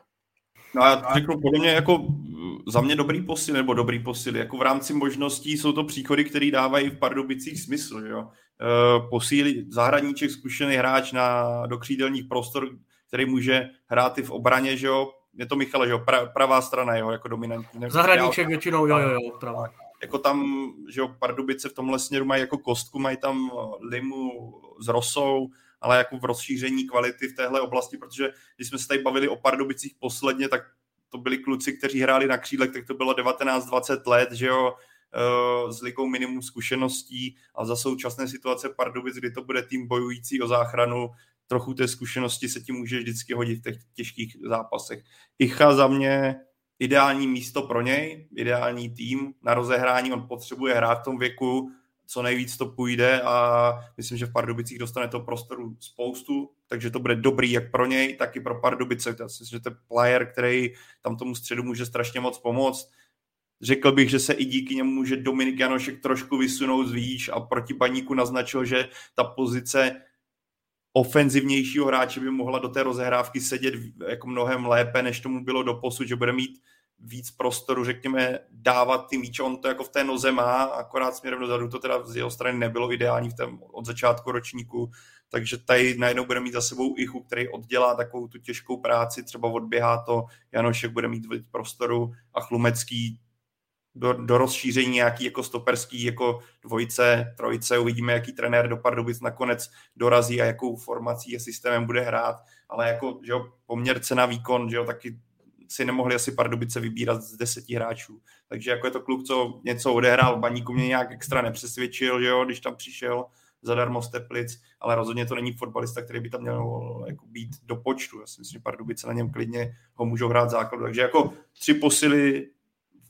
posledních jako hodinách za mě celkem v pořádku, ale neznamená to, že bych Pardubice teďka viděl, že by měl vystřelit někam nahoru. Michal to říkal správně, proti Baníku to byl druholigový výkon a jestli se Pardubice nějakým způsobem nechytnou a trenér jim nedá nový trenér, o kterém já nevím, viděli jsme, že to měl, mohl být pan Saňák, o kterém se tady s Michalem bavili, Sigma ho nepustila, tak uvidíme, jakou cestou se nakonec Východočeši vydají, ale zatím Pardubice mají před sebou strašně moc práce. Střed silnej, ale obecně ten tým zatím nefunguje a těch nedorazů a nepřesností, co se týče jejich hry, je tam spoustu. Jsem na, jako pro mě v současnosti, jak jsem opakoval, řekl minule, favorit, nahradili Teplice v mých očích na favorita, co se týče sestupu dolů.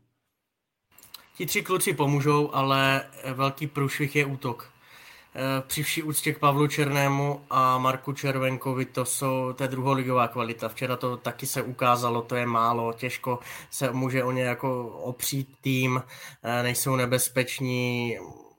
Tam si myslím, že David Huf možná by se teď hodil víc, který zamířil do Duklinu. A ještě dodejme, teda ty zmínil Pavle Jirku Saňáka, ještě z díky nabídku odmítl Pavel Drsek, to bylo druhé jméno, no a jedná se dál, má to být nějaký mladší kouč.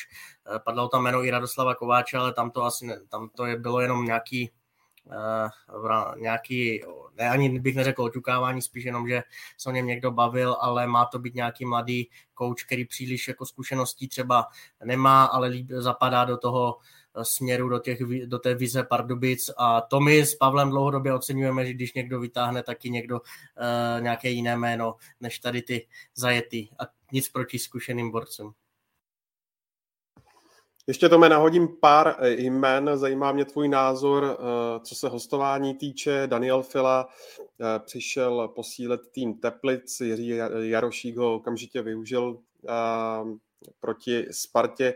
Václav Drchal bude hostovat v Bohemce, tam to spíš asi vypadá na, řekněme, druhé housle po Davidu Puškáčovi a Vojtěch Patrák ještě do Jablonce, tak jsou to pro ně dobré destinace pro tyhle kluky? Mm, jo, jako asi, asi všichni ti kluci uh, šli s tím, s tou vizí, že budou hrát mnohem víc, než by hráli v klubech, kde působili, nebo v jejich mateřských klubech.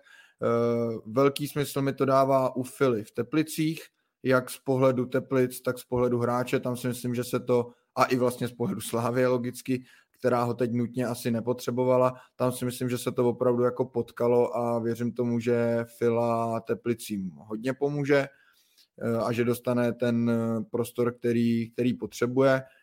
U Drchala tak víme dlouhodobě, že Bohemka ráda bere útočníky ze Sparty na hostování. Někdy to v minulosti vyšlo, někdy to vyšlo méně. dlouhodobě, dlouhodobě, nebo ne dlouhodobě, ale myslím, že celé přestupové období Bohemka útok posílit chtěla, nevyšel, nevyšel, nebo někteří útočníci nevyšli, v čele s Janem Chramostou, ale vzhledem k tomu, jak to vypadá v současné chvíli se zraněním Tomáše Necida, se kterým počítat nemůže, tak myslím si, že do toho stylu, který chce ten Veselý hrát, tak se útočník typu Drchal hodí. Nejsem, nebo už méně přesvědčený jsem o tom, že, že jakoby tam fakt dokáže přidat tu, tu nějaký ten nadstandard, tu přidanou hodnotu. Já to u něj úplně dlouhodobě nevidím. Odbojuje zápas, nechá tam vždycky všechno, ale jestli je to ten hráč, který jakoby ten klub, tu Bohemku posune zase o kus vejš, nejsem s tím úplně jistý, ale do nějaký rotace mi to, mi to smysl, smysl spíš dává.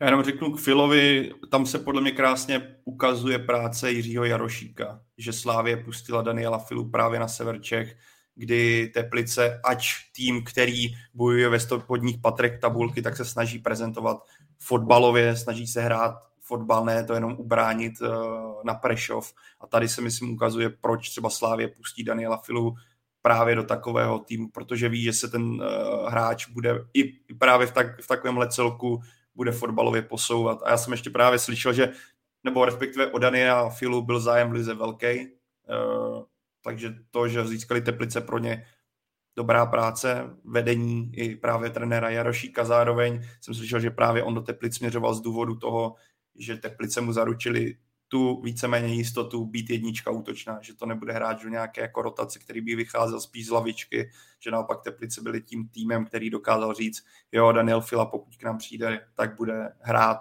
pravděpodobně v základu a vidíme, že co to děje. A ten, ty první zápasy, nebo ty teďka, když nastoupil vedle uh, Ning, jo, Ning, který hrál by the way strašně skvěle, jsem zvědavý, co se s ním bude dít, jako v pozitivně, jestli v zimě po něm někdo nehodí laso, ale zatím má před sebou ještě dost práce, ale zlepšuje se zápas od zápasu. Myslím, že ta kooperace, až si na sebe kluci ještě víc zvyknou, tak by mohla fungovat skvěle pro Teplice.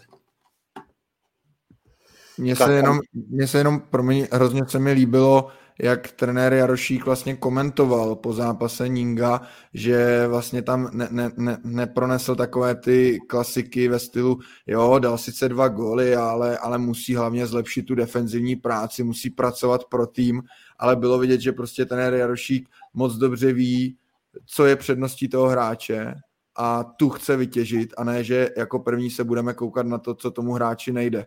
A to si myslím, že je přístup, který je jako správný a který často nevidím, když nějaký hráč vystřelí, tak se většinou první, co se řekne, no ale v tomhle se musí ještě zlepšit a tohle mu ještě nejde. A tady ten Jarošík jednoznačně popsal a věděl, prostě mám tady kanoníra, který mi bude dávat góly, to je jako takovýho prostě v týmu chci a tak hold deset dalších bude na něj víc pracovat a tak to, tak to je a, a líbilo se mi, že to takhle jako pojmenoval, že, že vlastně nešel pro ty fráze, které často jako slyšíme. A jak tady někdo dobře on rozmiňoval, Prešov v druhé lize druhý místo a koukám, že rozhodně nehrajou prešovský beton, mají tam desetý tacovaný brávek, takže jako ty už se asi posunuli od těch dob.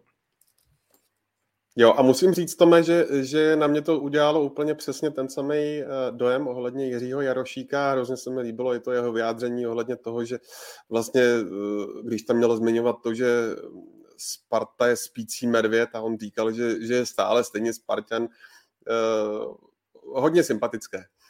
Tak, eh, abychom tohle téma uzavřeli, eh, poslední otázkou a ta je, když se ohlédnete za tím přestupovým oknem s vědomím toho, kolik hráčů třeba přivedl Adolf Šádek do Plzně a kolik brankářů přivedla Sparta, abychom zůstali tématičtí, tak kdo podle vás za ten podzim posílil nejlépe a kdo nejhůře?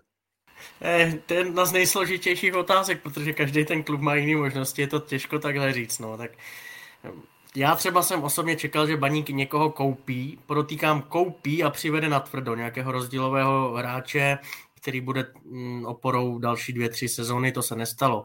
Sigma prodala Jemelku s Daňkem padesát milionů, čekal jsem, že kádr taky zkvalitní víc někým, že to toho trošku ještě vrazí, kor, když jsou tam dole a není to úplně ideální. Ale tak pojďme se, no, kdo je poraženým, ty se ptal ses i na poražený, tak poraženým je za mě Zlín a Jos Didiba, to je podle mě průšvih jak vrata. Toho bych nechal tu přestupovou částku kolem jednoho milionu korun zaplatit, protože červená, penalta, vlastňák, fuf, ani náhodou zatím teda Čech Konde dva.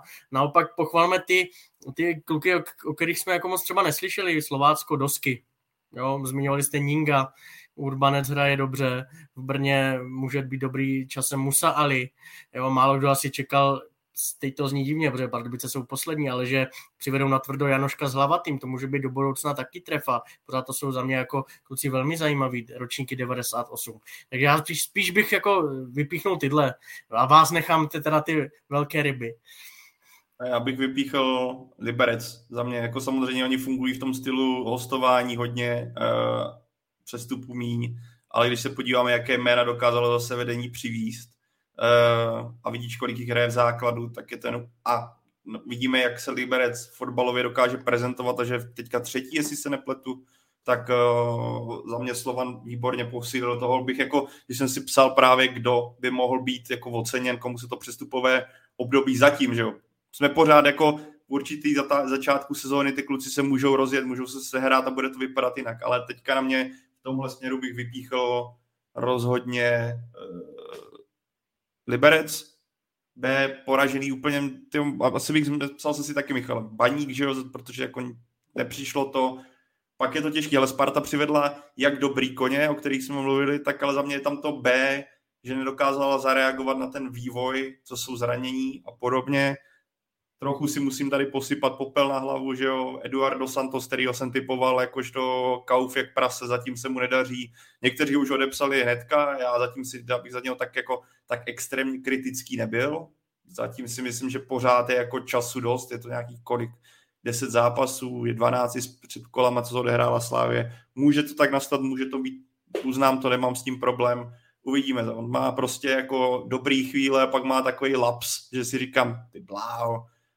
Ale tam si pořád myslím, že se to může furt sehrát, protože když vidíme, jak se točí defenziva Slávie, co dva zápasy na stoperská dvojce kvůli buď zranění nebo kvůli červené kartě, tam je to, tam aby si to víc sedlo. Uvidíme, jestli to bude s Eduardem Santosem. Tam jako se to zatím úplně nepovedlo a můj odhad byl velice špatný v tomhle směru. Ale úplně, že další jakože provar, Michal to asi zmínil, tady ty jako bolístky, které zatím jsou. Tak klukům se do toho moc nechtělo, tak já teda dám jako vítěze Plzeň. Za mě prostě neskutečně mě překvapila, ať už tou jízdou až do Ligy mistrů, tak i právě tím, jaké hráče byla schopna přivést. Jinak si myslím, že bylo to tady jako popsaný dobře, taky jsem chtěl vypíchnout Liberec, jehož práce se mi líbí a mezi poražené mi tam vychází podobně jako Michalovi Sigma, která sice dobré odchody, asi za slušné peníze, ale málo posil naopak kvalitních a za mě i Zlín, ale rozumím tomu, že přilákat do celku jako Zlín zajímavé posily je prostě jako hrozně těžký, takže, takže, takže tak, ale dal bych tam, když už bych musel vybrat konkrétní kluby, viděl bych to takhle. A samozřejmě Sparta je prostě někde na pomezí, no, jako do, dobrý příchody, ale i, i pozice, kam se prostě asi ještě dalo něco udělat líp a, a nepřišlo to, ale tak to už jsme rozebírali dlouze.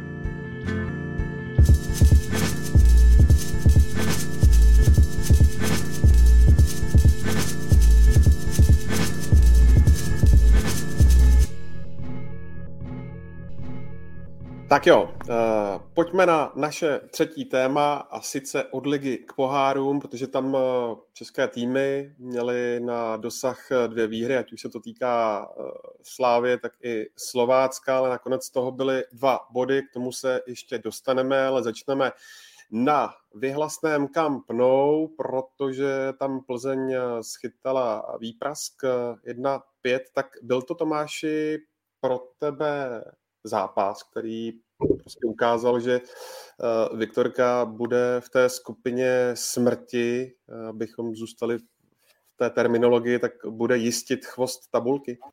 A teď počkejme, jestli Tomáš bude jako madridista chválit Barcelonu, nebude kritizovat Plzeň, na to se fakt těším. uh, tak, abych teda se stane říct odpověď na tu otázku. Podle mě bude Plzeň na chvostu tabulky, to asi neříkám žádnou revoluční myšlenku a ne, jako upřímně jsem na to asi nepotřeboval výprask na Barceloně, to tak prostě je, to je realita. Uh, jinak si myslím, že v tomhle směru, já, že třeba lidi samozřejmě lákaví to porovnávat tehdy ze Slaví, která uhrála na Camp Nou remízu.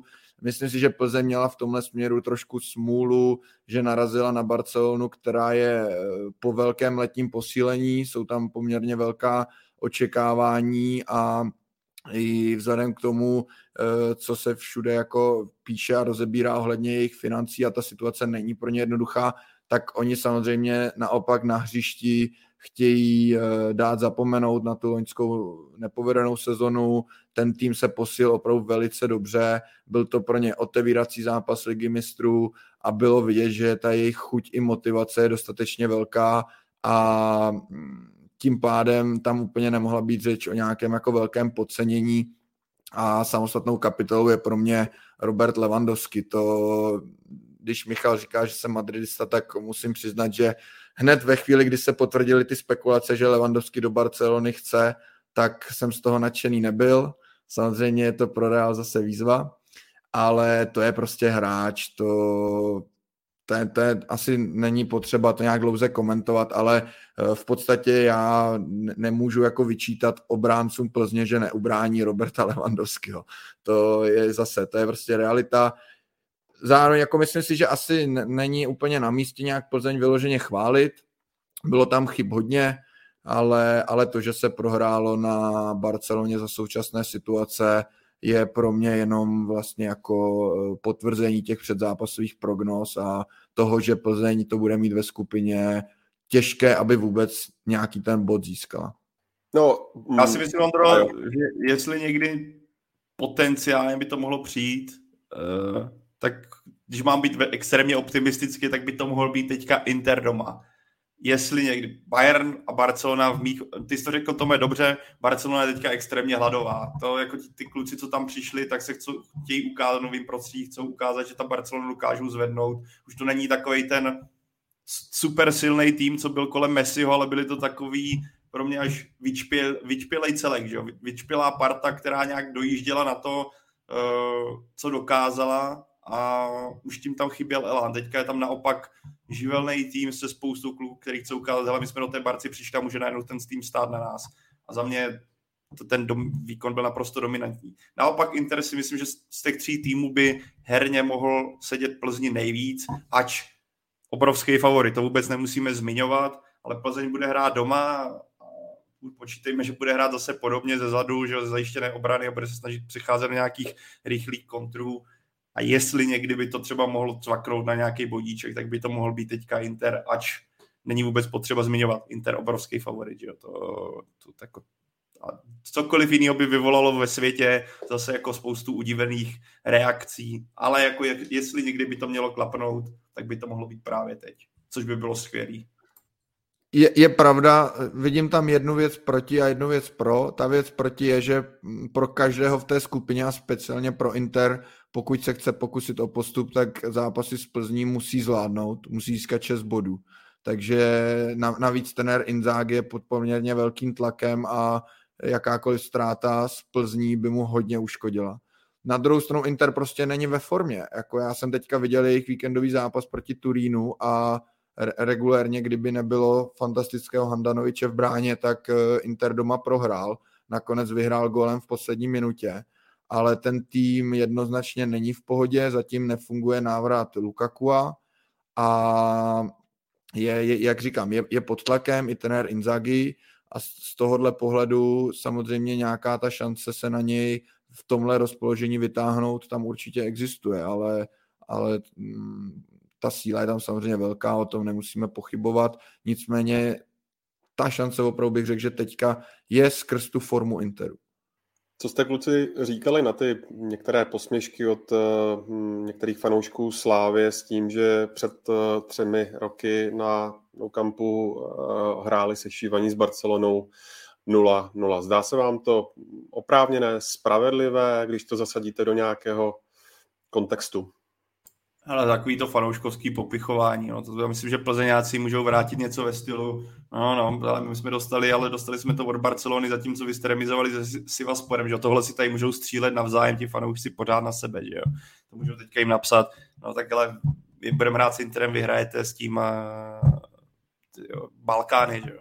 Takže, takže to je takový fanouškovský popichování. Já myslím, že pokud si to bere někdo moc až vážně, tak je to tak je to zbytečný, protože tohle tady bylo, je a navždy bude a patří to vlastně k té fanouškovské komunitě, že kdyby jako to bylo až moc přátelský tady tohle, tak by to ztratilo svým způsobem kouzlo, dokud je to do nějaký normy a neuvidíme to, co je jako v Kolíně, nebo co se odehrálo v Nice, kdy tam fanoušci Kolína přijdou v obrovském počtu lidí, což je obrovský klobouk dolů a počítám, jsem zvědavý, co bude v Uherském Hradišti, jestli mi zakážou výjezd, ale tam pak skupina prostě debilů, že jo, s prominutím, kteří se tam chtějí prát na tribuně, tak jako Tohle, tohle už je jako extrém, že jo? Ale pokud tam je takový to, taková ta hecovačka správná, tak je to za mě naprosto v pořádku. Jasně, ale na druhou stranu škoda, že se české týmy ostatní neinspirovali tou Sláví tehdejší, protože ten, já, si, já to mám furt před očima, ten úzký elastický blok, jak Barcelona vlastně nevěděla, jak se tam dostat, jak hráli těsně za polovinou, vůbec jako nesešli před vápno, tak jak Plzeň, tak to bylo podle mě jako dost inspirativní a škoda, že od té doby už jsem to neviděl. Tak nalíme si čistýho Slávě, tehdy v té době, kdy byla uhrála tu remízu, tak byla hrála tak agresivně, že nad tím žasli, co se týče pressingu a běhavého fotbalu, že nad tím žasli trenéři po, celým, vlastně po celé Evropě. Vzpomeňme na slova, myslím, že to byl ten rok, kdy pan uh, Sarri, trenér tehdejší Chelsea, mluvil o tom, že takhle fyzicky silný tým jako Slávě ještě neviděl. Že? Protože Slávě tehdy byla skvěle nastavená, skvěle fungovala, hrála ten fotbal, který byl nepříjemný i pro Barcelonu. Za to takhle, je jim potřeba, je potřeba smeknout před tím, co Slavia teď dokázala. Remíza na, na, na Barceloně, to je obrovský počin, ještě bez inkasované branky. Ale tady B, jako ty týmy Plzeň, současná Slavie, tehdejší jsou prostě odlišní, ať už složením, anebo stylem fotbalu. Takže jako, kdyby Plzeň se začala snažila prezentovat jak Slavie tehdy, tak si myslím, že to neskončilo pět jedna, ale skončilo to třeba deset jedna, že jo. Teda to, to můj pohled, víš, protože na to nejsou navyklí. Jako t, Plzeň, vzpomeňme, jak hraje Plzeň.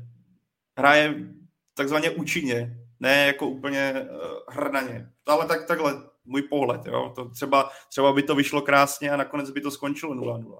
Ale já si myslím, že to není jako v, v krvi, nebo v takové, jak se to říká. No prostě nemá to sl- Plzeň teďka v současnosti zajetí. Ale možné je vše. Koho budeme, Michale, chválit z kádru Plzně? Václava Jemelku za to servírování a Honzu Sýkoru za ten gól. A Adama Vlkanovu bych přidal jako třetího. Tady ti tři podle mě ukázali, že jsou jako hráči pro moderní fotbal. Dynamika, technicky zdatní a mentálně silní. Můžeme se bavit o tom, že Dembele tam samozřejmě Jemelkovi zatápěl, ale jinak si myslím, že to jako zvládl s bravurou. Stejně tak i ta práce s míčem Vlkanova, Sýkora, tam jde vidět, že že mají i ty rychlé nohy. To, co třeba Lukáši Kalvachovi stačí v Česku, tak tam se taky ukázalo, že nějaký limit je. Tome, myslíš, že by se někdy v budoucnu třeba mohlo stát, že český tým, ať už Slavie, Plzeň, Sparta možná, tak že by opravdu byla rovnocenným partnerem třeba Barce nebo Bayernu? Nebo je to utopie? Myslím si, že je to utopie a myslím si, že ty nůžky mezi těmi největšími giganty a těmi týmy ze slabších lig se budou spíš dál, dál rozevírat, než že by se nějak vyrovnávaly. Samozřejmě to neznamená, že český tým nemůže udělat dobrý výsledek jako s, s, s tímto věhlasným gigantem, ale ne, nevěřím tomu, že bychom mohli jim jakoby konkurovat i třeba ve více než jednom konkrétním zápase. A já si opravdu myslím, že spíš ten fotbal bude směrovat k nějaké, řekněme, superlize nebo upravené lize mistrů, tak aby ty giganti hráli více mezi sebou a méně proti těm slabším týmům a ty pak budou mít třeba zase tu soutěž pod nimi, takže já si fakt myslím, že spíš, neříkám, že to tak chci, nebo že je to správně, ale myslím si, že ten směr spíš bude takový, že ty elitní kluby se budou nadále zlepšovat a ta mezera bude spíš větší, než že bych reálně viděl, že nějaký, nejenom český tým, ale obecně tým z menší ligy se jim bude jako vyrovnávat do budoucna. Ondra, tady někoho uklidním. Nejsem, já nejsem slávista, nejsem Spartan, nejsem Badíkovec, nejsem, já nevím, co mě Plzeň nějak, ještě co mě vždycky za ty roky někdo přidazuje po nějaký buď chválen, nebo kritice, já jsem anti.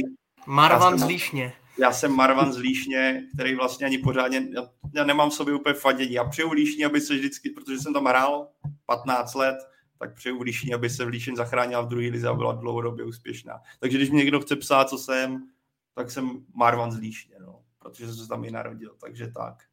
Takže mi nemusíte psát, že jsem slávista, antislávista, Spartan, antispartan. Nejsem ani jedno. Jsem fanoušek dobrýho fotbalu, takže když bude hrát Slavie skvěle, tak ji pochválím. Když bude hrát Badík skvěle, tak ji pochválím. Když bude hrát Slavie na pytel nebo Sparta, tak je prostě zkritizuju, když to bude na místě. Tak jenom tak. A myslím, že to tady já se více. No. Ne, Líšňáku, to jsem tady jako jedinej. No. To jsi skutečně jedinej. Čas kvapí, posuňme se dále a sice na Slovácko. Pájo, zajímá mě, co jsi říkal vlastně na ten kolaps, který tým z Uherského Hradiště předvedl, když se podíváme zpátky na čtvrtek, tak vlastně vedl dva nula, pak hrál i proti deseti a, a pak po půli přišel malijský šílenec Diabaté a, a nakonec byli domácí rádi, že to tak nějak horko těžko ukopali na tři tři, tak jak to shrnout? Ale Ondro, shrnul bych to asi tak a myslím, že to bude znát člo, ani musíš hrát evropský poháry, můžeš hrát i ten největší okres, který existuje, ale je to tak jako krásný důvod, jak ti může během chvilky z obrovského elánu jeden gól vyprout hlavou a dostaneš se do obrovského jako psychického svrabu, kdy najednou ti nic nejde a ten najednou na tebe padne deka, najednou máš v hlavě takový to, tyjo, vypadalo to, že jim dáme tady bůra, najednou se bráníme a najednou je tam šťastný odraz na dva dva a takový ten lauf, ten polštářek, na kterým, nebo mráček skvělýho, skvělýho pocitu je naopak úplnej obrat a najednou ten skvělý pocit má jako Partizan, který z toho, kdy to vypadalo, že tam nemůže skoro přejít půlku, se dostane naopak on do laufu a padne mu tam úplně všechno. A to nemá, ne, ne, nepatří ani, nemusíš to zmiňovat fakt jako konferenční lize. Já myslím, že kdo hrál někdy jako fotbal nebo sport, tak tohle zažil, takový to, jak ti přepne, najednou se vezeš a padne gól a najednou na tebe padne deka jako prase a to, co ti fungovalo do té doby naprosto geniálně, tak je najednou si říkáš, tyjo, jak je možný, že si najednou nedám ten balon takhle a najednou takhle. A to byl krásný případ Slovácka, kdy se tam spojilo jako smůla s odrazama, ale zároveň i naprosto krásný případ hlavy, která pracuje. Ty zmínil z Diabateho, ten najednou tam byl, tyjo, jak kdyby měl uh, za týden přestoupit do Realu Madrid, co si tam jako dělal. Takže to trošku nadnesu, jo, ale najednou to bylo plný hřiště, co on si tam dovolil na Rheinberg, ti kluci koukali, nevěděli, o co go, najednou ten kluk byl všude rychlej, jo, najednou mu narostly křídla. A zároveň si myslím, že tam byla i ukaz další věci a to je zkušenost Evropy. Jako Slovácko prostě zažilo něco takového poprvé v historii a tam jako byl to takový mix těchto prvků, který zavinili to, že Slovácko z jasného zápasu, když jsem si fakt jako říkal, že to může skončit tři čtyři nula, tak se udělalo tahle jako dramatická bitva, a která skončila tři tři. Tohle jako pro, pro, pro Slovácko myslím, že tohle je lekce, ale bohužel z nějakého postupového nebo z postupové matika, matematiky trochu moc zbytečně cenná lekce, která nemusela vůbec přijít. No, to mě právě, Michale, zajímá, co to uh, napovídá uh, pro ten vývoj ve skupině. Slovácko teďka jede do Německa, do Kolína nad Rýnem. To utkání vysílá ČT Sport živě ve čtvrtek. tak a pak ho čeká Nice vlastně v tom třetím utkání. Co myslíš, že se bude dít dál? No, teď už jsem skeptik. Venku Slovácko moc body sbírat nebude. Za mě přišli o velkou šanci, jak si udělat nějaký polštář, jak se dostat do komfortní situace, třeba dostat pod lehký tlak ty ostatní soupeře. Navíc si podívejte, trošku jim utíká už i ta liga, to taky musí řešit o něco víc, aby jim neutekla špička, takže to nebude jednoduché. Kéž by ještě někoho obrali o body, aspoň doma nějaký bodíček do koeficientu, ale tohle je velká facka a je, jestliže jsme se tady bavili o tom, kde má Plzeň nazbírat nějaký bodík, tak u Slovácka je to velmi podobný. Teď si myslím, že byla ta největší příležitost a že už jako... No, že to je pr- pr- problém, velký problém. Jako za mě už jako ani snad... Já vím, že to je blbý říct ještě pět zápasů, ale já to vidím špatně a tímhle si to zavřeli. Vezme si z toho, Tome, Martin Svědík něco pozitivního a zkusí to přenést na tým.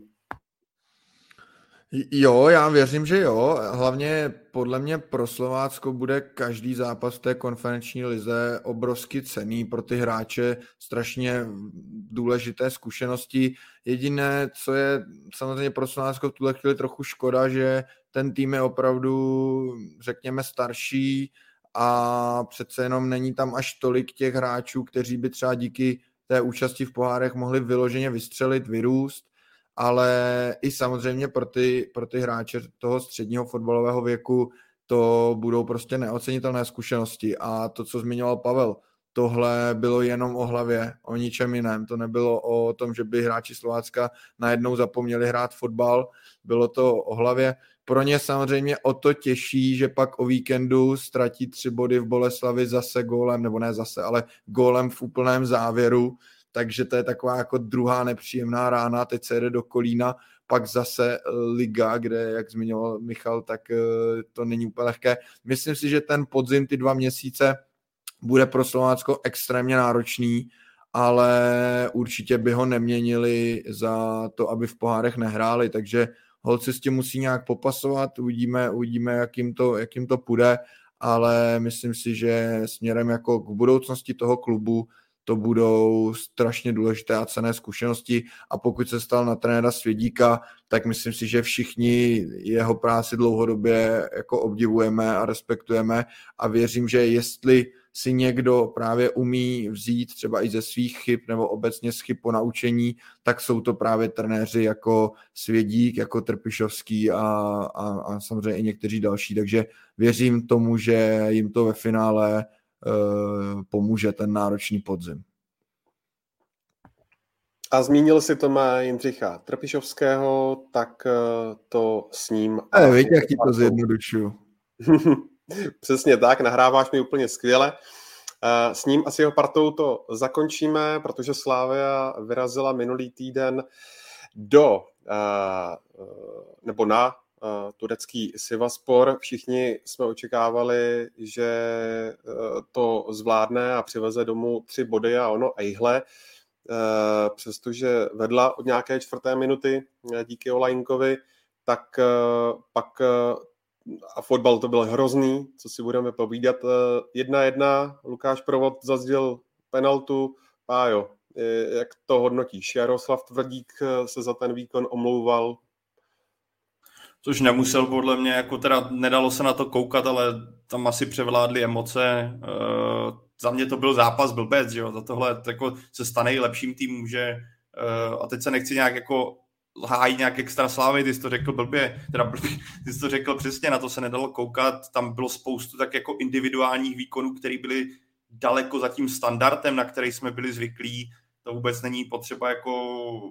A tyhle kluky není potřeba hájit, tam prostě se to nepovedlo, za mě to byl zápas blbec, ale nebaral bych z toho nějaký jako výrazný ponaučení. Slávy je pořád obrovský favorit té skupině a když se jí dařilo v tom utkání, což bylo nějakých prvních dvacet minut a posledních deset minut, tak ukázala, že kvalitativně je úplně někde jinde, nebo úplně někde je dál než Sivaspor a Sivaspor bude asi ze Sláví patřit k tomu k favoritům na postup, ale za mě zápas blbec a nekoukatelný zápas, jako, u kterého bylo tak devadesát minut fakt jako strašně bolavý, tolik jako nepřesností a jako až nepochopitelných věcí v jednom utkání. pro to jsem fakt jako nečekal a blbě se na to koukalo. No. Ale nemyslím si, že by to Slávy nějak ovlivnilo. Naopak pro ně strašně super zpráva, že se jí takhle podařilo zareagovat v domácí soutěži, kdy po klidu přijeli Budějovice, že jo, začít, daří se jí, jako, nebo daří se jí, uzdravují se jí někteří hráči, což je pro ně taky jako prosešívané cena jako věc a vůbec bych v tomhle směru o, o ně neměl jako žádnou starost. Ale tohle byl jako fakt hodně nepovedený zápas. Někdo zmiňoval, asi pamatuju v komentářích na Twitteru, že to přirovnával k Berševě, co měla Slávie tehdy a asi by se s tím dalo souhlasit, prostě utkání, který se nepovedlo. Já souhlasím, ale zároveň jsem tam viděl, nebo viděl tam dva takový varovný signály. Za prvý mi přijde, že se furt ještě Slávy nedaří najít, nebo nechci říct úplně najít ideální stoperskou dvojici, ale spíš odehrát zápas, kdy stoperská dvojice nebude dělat velké chyby, protože to tam, tam zase prostě bylo, bylo to i třeba teďka doma s Budějovicema, u Kačaraby, akorát Budějovice to samozřejmě nepotrestají nebo, nebo Slavia jim dokáže naložit. Ale tak to je první věc. A druhá věc, to je možná ještě jako za mě jako horší v tom zápase bylo to, že to nebylo, že by od první do devadesáté minuty to Slavii prostě nesedlo a prostě bychom řekli, tak je to jeden zápas, který týmu nesedl, to se samozřejmě může stát, ale Slavia ten zápas začala velmi dobře a po inkasovaném gólu jsme najednou viděli úplně jiný tým a to si myslím, že už Slavie je tak jako zkušeným a kvalitním týmem na rozdíl třeba od Slovácka v Evropě.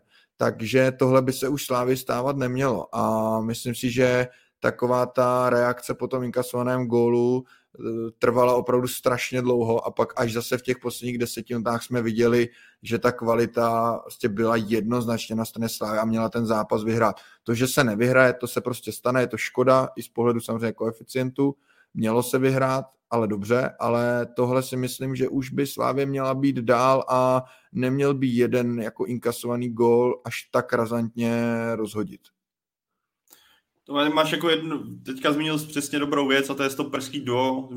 Řešili jsme ho už na jaře, nebo respektive byl to problém už jarní sezóny, kdy Slávie neustále řeš, řešila stoperskou dvojici a neustále uměnila. Myslel jsem, že tím, jak přistoupil Jindřich Trpišovský k přípravě, kdy hrál Ousu vedle uh, Santose i v přípravě v základu, takže jsem si říkal, že si to právě sedá dobře, že ten problém zatím přetrvává a vidím v tom dvě věci. Za prvé se právě, co jsem zmínil už u Santos, když jsme řešili ten přestup, že se to zatím nepovedlo, nedaří se tu dvojici ustálit, ať už je to zranění, kdy že Santos teďka několikrát laboroval s nějakými drobnými problémy, a nebo, nebo Ousu, že jo, a nebo, to, nebo tam ti trefí červená karta. Už to byla naprosto absurdní červená karta u Ousa v Brně, pak tam máš Eduardo Santos, taky dostal červenou. Já jsem si to projížděl, snad jsem se blbě v noci, když jsem si to jako dělal přípravu, co se začala sezóna v soutěžních utkáních, nejvíc stoperská dvojice stejná, hrála dva zápasy v kuse a potom se dá předpokládat, že to takhle si nebude, si to zatím nebylo, nesedlo si to zatím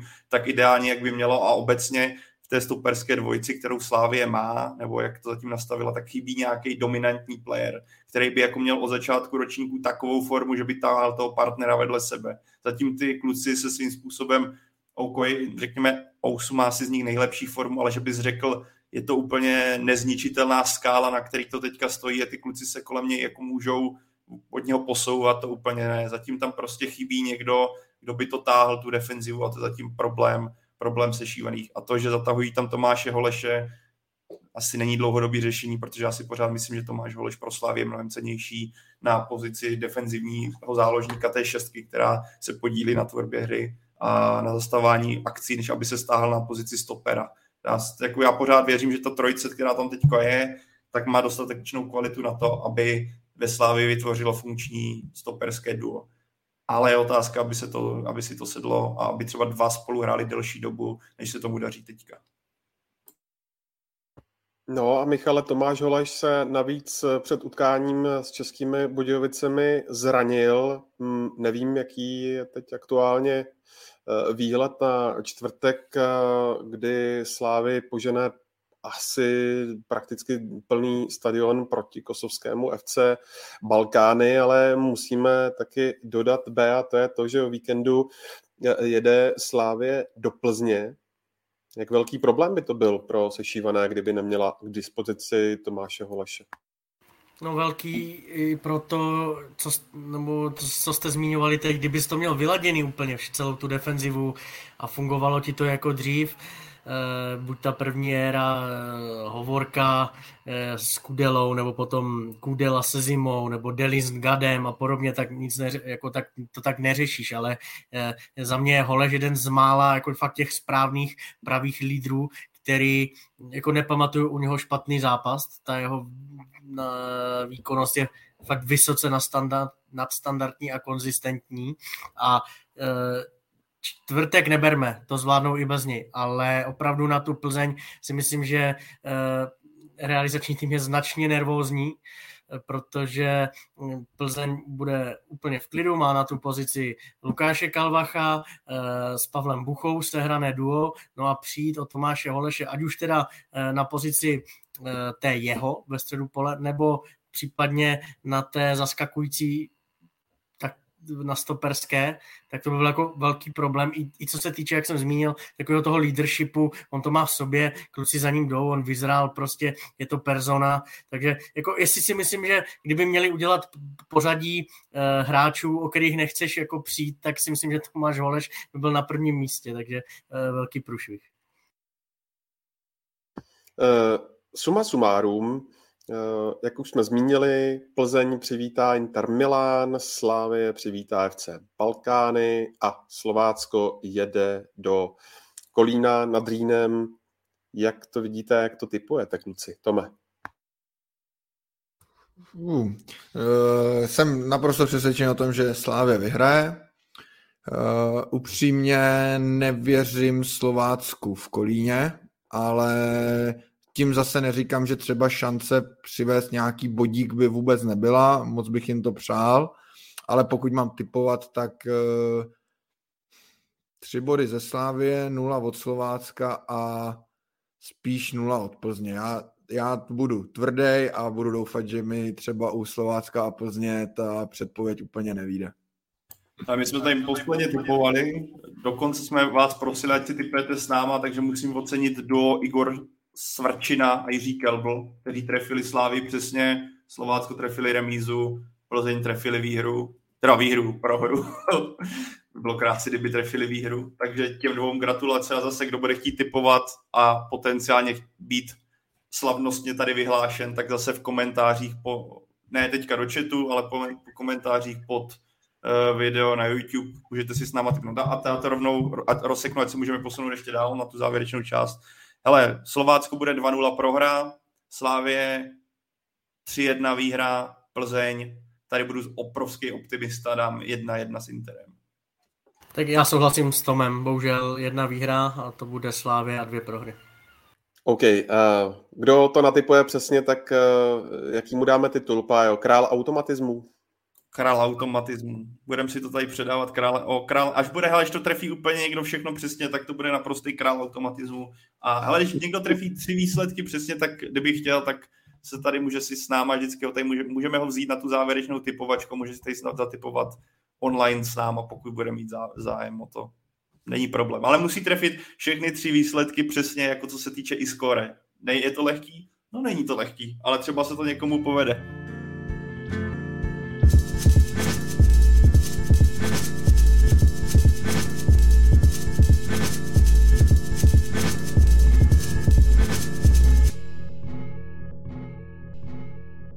Pojďme na závěr dnešního dílu Fotbal Focus podcastu a dáme si uh, téma, které je dlouhodobě samozřejmě řešeno mezi fanoušky, a to jsou výkony rozhodčích uh, v české nejvyšší soutěži. Když se, Michale, uh, podíváš na ty výkony sudích a teď třeba, uh, jelikož jsi byl právě na Signě proti uh, Plzni, um, jak to hodnotíš uh, celkově? Tu dosavadní práci pod Radkem Příhodou.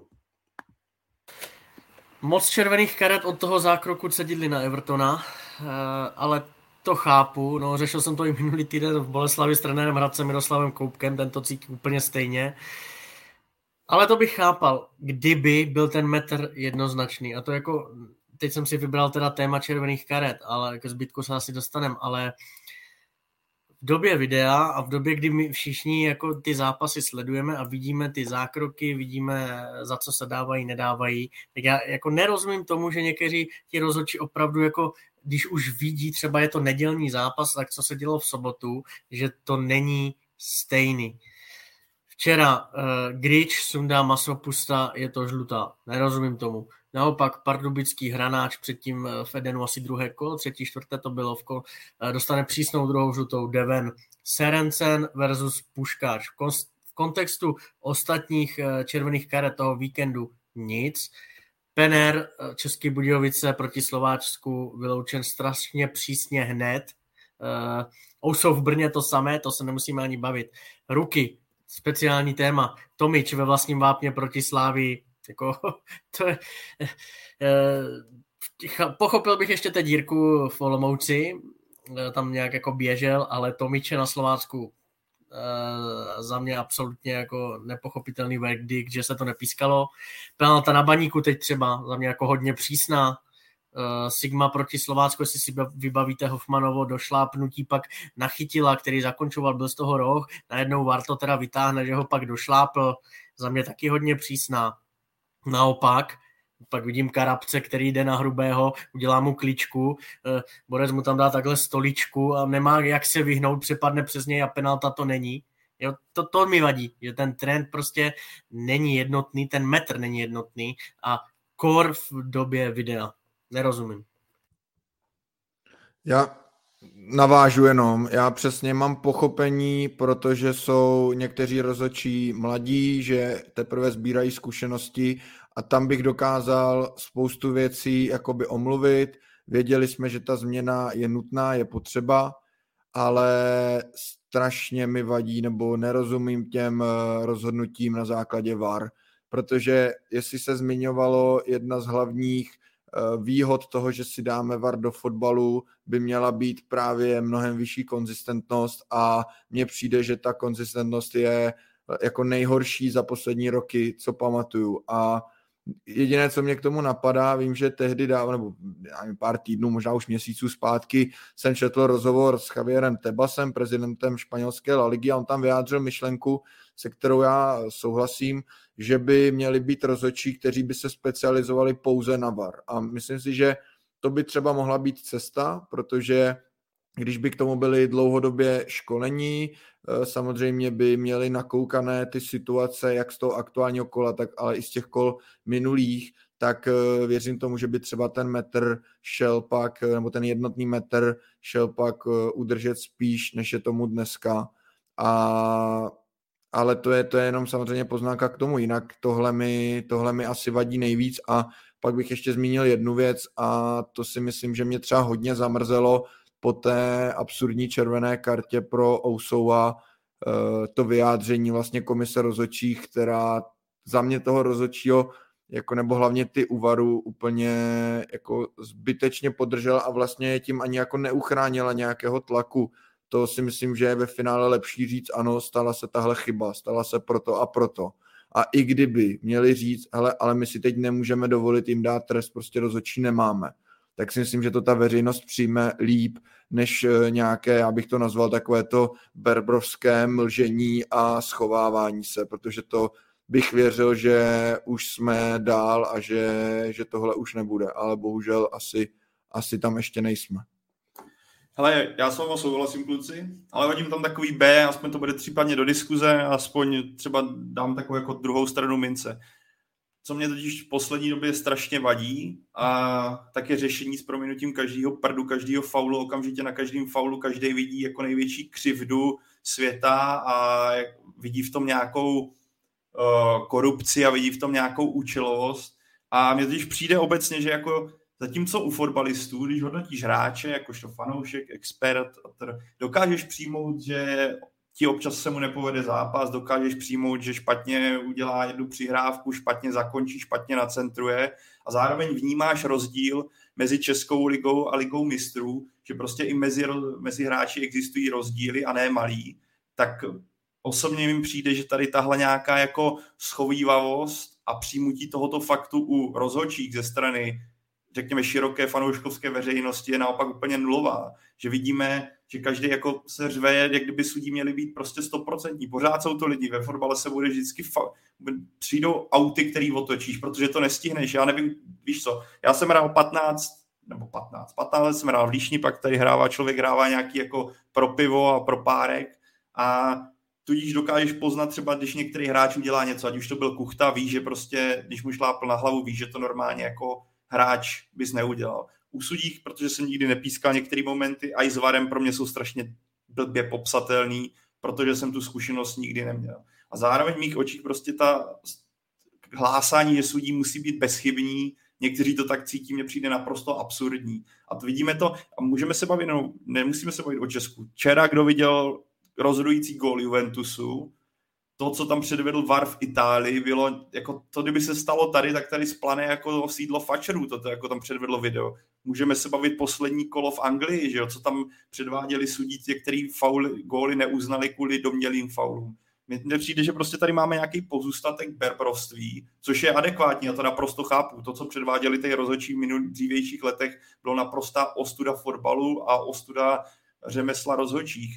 Ale přijde mi tady takový pozůstatek a ta pachuť, která se projevuje i do té nové generace sudí, který se prostě učí. A jako já, kluci tady řekli naprosto přesně jednu věc, nevyrovnanost, ousu ta červená, ta je pro mě jako do dneška jako největší, jeden z největších bizárů za posledních dobu, ale že bych cítil, že tady vidíme nějaký jako uh, tendenční pískání pro někoho, nepřijde mi. Můžu se plést naprosto, říkám jenom svůj pocit, ale pamatuju si první kolo, když Plzeň, proti Plzni se pískla v devadesáté šesté minutě penalta v Teplicích, byl vyloučený Lukáš Hejda, jak se tady oslavovalo, jak najednou se mění poměry, což jako si myslím, že to bylo normálně písklý, a najednou tady o šest zápasů uh, se tady hřímá o tom, že Plzeň je tendenčně vedená, ač měla jednu penaltu vlastně pro ní, která byla snad poprvé včera uh, po faulu na Tomáše Choreho. Já tady nechci dělat jako advokáta sudím, jo? Já jenom chci, aby jako někteří vnímali to, že i sudí mají jako naprosto právo chyb, chybně posoudit roh, chybně posoudit faul, protože fotbal se v mých očích jako strašně zrychluje. To, jako jakým směrem se udává a rozhoď, pozice rozhodčích se jako zůstává, že pomůže ti VAR, který, jak Tomáš říkal, tady tohle, to je dobrý point, Tomé, to, co zmínil jsi o tom, že by byl někdo specializovaný, to se mi líbí, to by mohlo být třeba budoucnost, kam by se VAR mohl vyvinout. Ale za mě je potřeba jako být, jak dokáže člověk být, dokáže akceptovat chyby u hráčů, tak je na místě akceptovat i chyby u rozhodčích, protože to prostě fotbal, jsme lidi. Ale to zase nechci umývat ruce rozhodčím. Ty chyby tady jsou, kluci to popsali naprosto přesně. Já jen, aby tady jako nebylo takový div mm. uh, s vidlema před uh, svaz rozhodčích a prostě vyhazovat, defenestrovat. Mm. Jako ty kluci se učí, že jo? Chápu, chápu tvůj pohled a já upřímně říkám, že bych rozhodčího nechtěl dělat ani za nic. Nemůžeš se v životě nikomu zavděčit a většinou to ještě schytáš od obou týmů. A i třeba, co vidím prostě v amatérském fotbale, ať už u chlapů nebo dokonce i u mládeže, to prostředí je v tomhle bohužel opravdu jako špatně nastavený a myslí si, že si může dovolit, co chce a že ten rozhodčí je tam vlastně jenom nějaký jako sluha těch, těch týmů a to je jako špatně a bohužel si myslím, nebo vidíme to dneska třeba v pražském fotbale je prostě rozhodčích nedostatek a vůbec se tomu nedivím, jo. Ale nesouhlasil bych v tom, že, že bychom nějak tady jako v Česku jeli do rozhodčích víc než někde jinde. Ten, ten příklad toho Juventusu už to právě dneska třeba v Itálii nebo jako na, na Twitteru různí novináři, fanoušci a tak jako řeší ve velkém a je z toho slušný skandál. Myslím si, že tehdy třeba po zápase Chelsea s Tottenhamem v Anglii se tam taky jako rozjela slušná bouře a myslím si, že je to tak prostě všude. A, a proto já třeba mnohem větší problém, než ty jsi zmínil nějaké tendenční pískání, neobvinuju z toho rozhodčí. Otočený aut, občas nějaký blbej faul, občas rozhodčí, což třeba vidím jako větší problém, že třeba neumějí ještě udržet nějaký ten trend, ze kterým do toho zápasu jdou, ale to je prostě furt přesně nějaká neskušenost, jako když je mladý hráč nebo nový hráč, taky mu dáváme půl rok, rok, aklimatizace a tak dále. Ale proto já jsem i hned v té první odpovědi vypíchl ten VAR, protože tam už pro ty omluvy moc prostor nevidím ve chvíli, kdy to vidíte z x záběrů, máte na to relativně čas, tak no, tak prostě v tu chvíli vy byste ty pravidla měl perfektně umět jako, jako rozhodčí, který sedí za varem, a to doporučení nebo ty rozhodnutí by prostě měly být, měly být, neříkám úplně bezchybná, protože asi to nejde úplně, ale měly by být minimálně mnohem víc jednotný. A to ještě umím připustit třeba specifický případ, co jsou ruce, kde prostě se i dneska dokážeme dostat do situace, že vlastně si řekneme, rozhodčí si obhájí to i to, ale když se třeba bavíme konkrétně o těch červených kartách, tak tam tomu opravdu moc nerozumím a myslím si, že tím si bohužel šli té kritice naproti, ač souhlasím s tím, že někdy je přehnaná, především asi od fanoušků, a, ale tak, tak to prostě bylo vždycky a bude, a i když se nám to třeba nemusí líbit, ale bohužel těmi rozhodnutími VARu šli jako na, naproti dost té kritice i třeba odborné veřejnosti, médiím a, a tak podobně. Tak pořád bych měl, podle mě, nechybí možná větší pochopení pro tu profesi. A to je nechci hájit, abych rozhodčil, jak říká, abych je nechtěl dělat za nic. Já jsem jako kdysi dělal pomezního jeden poločas na Strahovské lize a myslel jsem, že se zbláznil. To vydržel dlouho teda. Ale pak už jsem, my jsme byli domluveni každý jeden poločas a pak jsem mohl do hospody, ale ale hele, já jsem tam podle mě tak tři auty jsem nebyl schopný poznat. Jako to bylo prostě, a to bylo, že jo, nejde srovnávat. A nej, ti kluci to samozřejmě mají x zápasů za sebou odpískaných, jsou na to specializovaní. Jo, nechci to srovnávat sebe, ale jenom ukazuju, že člověk jak dlouhý léta hraje fotbal a říká si, tyjo, a najednou jsem to viděl v praxi, jak tam máš mávnout aut na takovým jako v úvozovkách sranda fotbalu, a prostě jsem neviděl.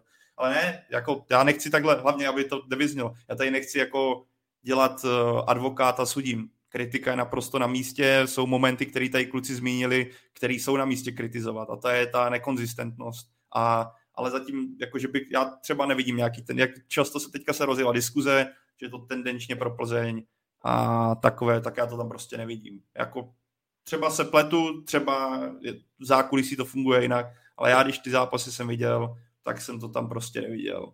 Že by jsme, jako sudí může výrazně, co může zásadně ovlivnit. Penalta, červená, blbě mávlej offside.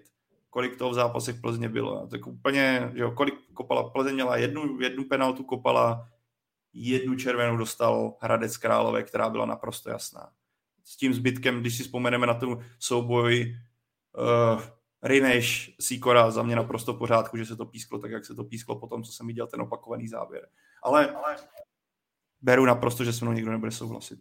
Nemám. Říkáš, říkáš penalta, říkáš červená, říkáš offside, ale prostě jde udělat i bezbolestně, prostě jako tlačit někoho. Chápu, tady z těch situací, které ty zmiňuješ, tak ty jsou nejvíc vidět. A to už si myslím, zaplať pánbůh, že se neobjevuje. Minimálně ne tak často. Prostě já jsem třeba slovo zářez ve svých textech nebo tady v podcastech jako nepoužil a doufám, že nepoužiju hodně dlouho. Ale prostě jeden, dva blbý otočený fauly, ne, ne, když nevidíš roh, když někoho prostě buď do toho tlaku dostaneš, nebo naopak nepustíš soupeře, tak to ti udělá jako taky sakra velkou paseku. A mluvíš tady o slovech jako pochopení, slovech jako mládí, tak na lajně třeba v Olomouci byl Jiří Kříž, ročník sedmdesát devět, čtyřicet tři let, a sorry, ale třeba ty dvě situace, které rozlobily trenéra Jilka, já se mu fakt vůbec nedivím. To bylo přímo před ním. Jednak ten otočený aut, po kterým rychle z Plzeň rozehrála, přišel Holíkův centr, penalta, chorý, v pořádku. A druhá pak Rusek střílí do prázdné brány, trefí to pernicu do ramena, všichni to vidí, odrazí se to od tyčky, jasný roh, a Kříž s Radinou to nevidí. Jako sorry, tak já budu přísnější než ty, ale e, ti borci za to mají hezké peníze e, a tohle je jednoznačně jako pochybení, a byť to není penalta, není to červená, není to e, offside, jak říkáš ty, tak to ti udělá prostě x procent, e, buď plus, minus na jednu stranu, a je těžký jako pak hrát třeba. To, to třeba jako rozumíš, co tím chci říct. Já tě naprosto rozumím, já jenom, a naprosto, počkej, to já nemyslím, že to nejsou chyby, a nebylo by na místě říct, hele, tohle, zrovna tu střelu toho Ruska jsem si taky říkal, hele, ten otočený aut v té rychlosti ještě budiš, jo, ale tu střelu toho Ruska jsem naprosto nechápal, že to sudí nevidí, ale zároveň já v tom nevidím tendenčnost, že by jako dva momenty, který tady zmínil a který pana Jilka naštvali objektivně, že bys to jako měl říct, hele, tenhle zápas byl podle nich kvůli těmhle dvou momentům ten zápas byl řízený tendenčně. To, že to je chyba, to, že to měl sudí vidět, naprosto v pořádku, s tím já nemám vůbec problém. Jde jen o to, jak, jak se ta retorika tlačí do toho, jak někdo je tendenčně vedený.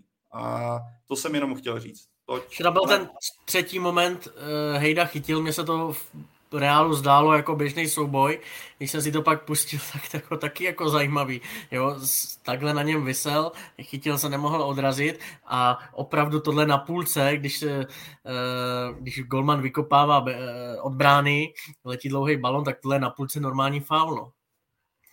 Ale to máš, bych řekl obecně, jako ve fotbale vnímáš momenty, který, a je to dobře, není to dobře, ale jsou pak momenty, které se vápně nevy, ne, nepísknou a to se nebavíme jenom o Česku. Jasně, jo? Na tohle já taky nemám jako jasný názor na to, no. Hejdu s Chytilem, to jako beru. No. Ale jako tohle jsou, to je, že když vidíš občas útoční fauly, co udělá útočník uh, a to se to sudí pískne, protože tam je v klidu, že jo, a ve vápně by něco takového nepískal. To je problém fotbalu od okresu po ligu mistrů, že tohle se děje úplně všude. Ale jenom ještě k rozhodčí, za mě super věc, když tady bavíme se o nějaké negativitě, že dokáže pan rozhodčí, ty Michala, zapomněl se jméno, co byl teďka na Signě, zmiňujeme tady ty bolavý momenty. Tak, dokáže přijít na tiskovou konferenci a postavit se novinářům ve stylu, dokáže vysvětlit ty své momenty. Když si vzpomeneme na dobu nějakého Romana Berbera, tady nad vlády, nad fotbalem a nad rozhodčími, tohle by se podle mě nikdy nestalo, že by ti sudí šel se nechat pranířovat na tiskovou konferenci ještě před novináře. To, že jako sudí jde na chvilku před kameru, odpoví na pět otázek, a nemůže tam podat dotazy nikdo další, je jedna věc, ale to, že přijde na tiskovku a nechá se tam od x novinářů dávat dotazy, za mě tohle je jako super věc, ale zase zmiňuju, jako nedělám tady jenom plus, podle mě ta, ta mince má dvě strany, jedna je ta, která tady správně naprosto od kluků zazněla na začátku, která je zároveň podle mě taky nutná akcent uh, zmiňovat, nevyrovnanost některý, ale zároveň pro mě tady je to B, který je v téhle diskuzi na místě zmínit v mých očích. Úplně poslední věc, Tome, když se podíváš zpátky, x let zpátky, přihlédneš k tomu, že teď máme V A R, podíváš se, jaké obskurní postavy tady v českém fotbale pískaly, od fotbalových vrahů typu Pavlína Jirku a podobně přes, přes šéfy rozhodčích, jako byla Damková, jako byl pan Chovanec, jako byl pan Listkijevič. Obecně myslíš si, že výkony českých sudích jdou nahoru? No, tak to je náročná otázka. Já jako takhle, já si myslím, že třeba v tuhle chvíli uh, nemáme tak kvalitní ty rozhodčí, je to samozřejmě těma zkušenostma, jako byly třeba řeknu před pěti, deseti lety, teď plácnu, kdy jsme měli už ty rozhodčí zkušenější. Jenže zároveň víme, že ty zkušenější rozhodčí byli i zkušený v tom, jak pěkně někoho zaříznout a, a jak jakoby někomu dlouhodobě pomáhat. Takže pro mě samozřejmě směr, kterým jsme se jako vydali, je správnej. Porodní bolesti budou, nebo jsou a budou, to s tím se asi počítat muselo a já bych opravdu jenom prostě apeloval na ještě, ještě možná trošku větší tu, tu otevřenost z, z pozice jakoby pana Příhody a komise rozhodčí, která, která byla jako avizovaná. Vyhnul bych se nějakým nejasným větám a jako to bylo v případě Ousou, protože to prostě ten kredit té nové garnituře bere a jinak budu doufat, že, že to prostě půjde dobrým směrem. Já věřím tomu, že pan Příhoda je v té pozici se správným úmyslem. Doufám, že v tom nejsem naivní, ale já tomu věřím a věřím i tomu, že naprostá většina těch rozhodčích, co je dneska v lize, tak tu práci chce dělat dobře a není tam jenom proto, aby si na nějak, jako aby si vydělala na nějakých peníz, penězích bokem nebo tak. A, ale prostě bude jim to, bude jim to ještě nějakou dobu trvat a doufám, že stejně jako máme samozřejmě vysoké nároky na hráče a, a musí se neustále zlepšovat, jakmile začnou stagnovat, tak je to špatně, tak v tomhle směru musíme mít stejné nároky na rozhodčí a pokud si za půl roku tady sejdeme a řekneme si, že je to lepší, tak to bude dobře. Pokud by to za půl roku lepší nebylo, tak už je to nějaký velký varovný signál, že asi nejdeme správným směrem, ale v tuhle chvíli budu, budu optimista v tom, že snad jde český fotbal správným směrem a že opravdu, jak říkal, zmiňoval i Michal, že už nebudeme svědky takových těch skutečně jako velkých zářezů a ještě ideálně, v úzovkách ideálně ve stylu, že se někdo ozve proti šéfovi fotbalu, tak to pěkně následující víkend jako schytá, tak to věřím, že v této situaci už nejsme a, a nebudeme. Tak jo. Tome, na závěr krásně bych řekl. Z dnešního dílu Fotbal Focus podcastu všechno. Tomáš Podvín, Michal Kvasnica a Pavel Jahoda byli jeho hosty. Mockrát vám, kluci, děkuju za váš čas a za vaše komentáře. Díky moc za pozvání. Děkuju za pozvání a dobrou chuť, jdeme na oběd. Ondřej, bylo to opět krásné, děkujem tobě, děkujem všem, kdo nás poslouchali a děkuji Michalovi, který se tak krásně začervenal pod tou chválou. Samozřejmě jsme si to dali pěkně do nožky zase tady s klukama, takže to šlo samo. A do se mnou, no, jenom chci říct, tipujte, tipujte do komentářů, můžete být s námi na obrazovce. B, jestli se mnou se rozhodčími nesouhlasíte, což je naprosto možný, tak mi aspoň nepište vulgárně, klidně mě napište, hele, nesouhlasím, jen mě nepište nějaký škaredý věci. Děkujeme moc za přízeň, za sledování, za poslech. Budeme se na vás těšit zase příští pondělí. Do té doby nás najdete na webu fotbalfocus tečka cé zet ve všech podcastových aplikacích. Nás všechny čtyři najdete také na Twitteru. A ještě připomínám přímý přenos Kolín Slovácko ve čtvrtek na Č T Sport a o víkendu tuším Vyškov Prostějov, jestli se nepletu. Derby, uh, derby, Ondřej. Michal tam bude, ne? Budeš tam, Michale? Uh, pravděpodobně ne. Výjimečně jdu pryč, budu někde jinde. Ale derby. Tak, uh, no a mějte se krásně. Ahoj.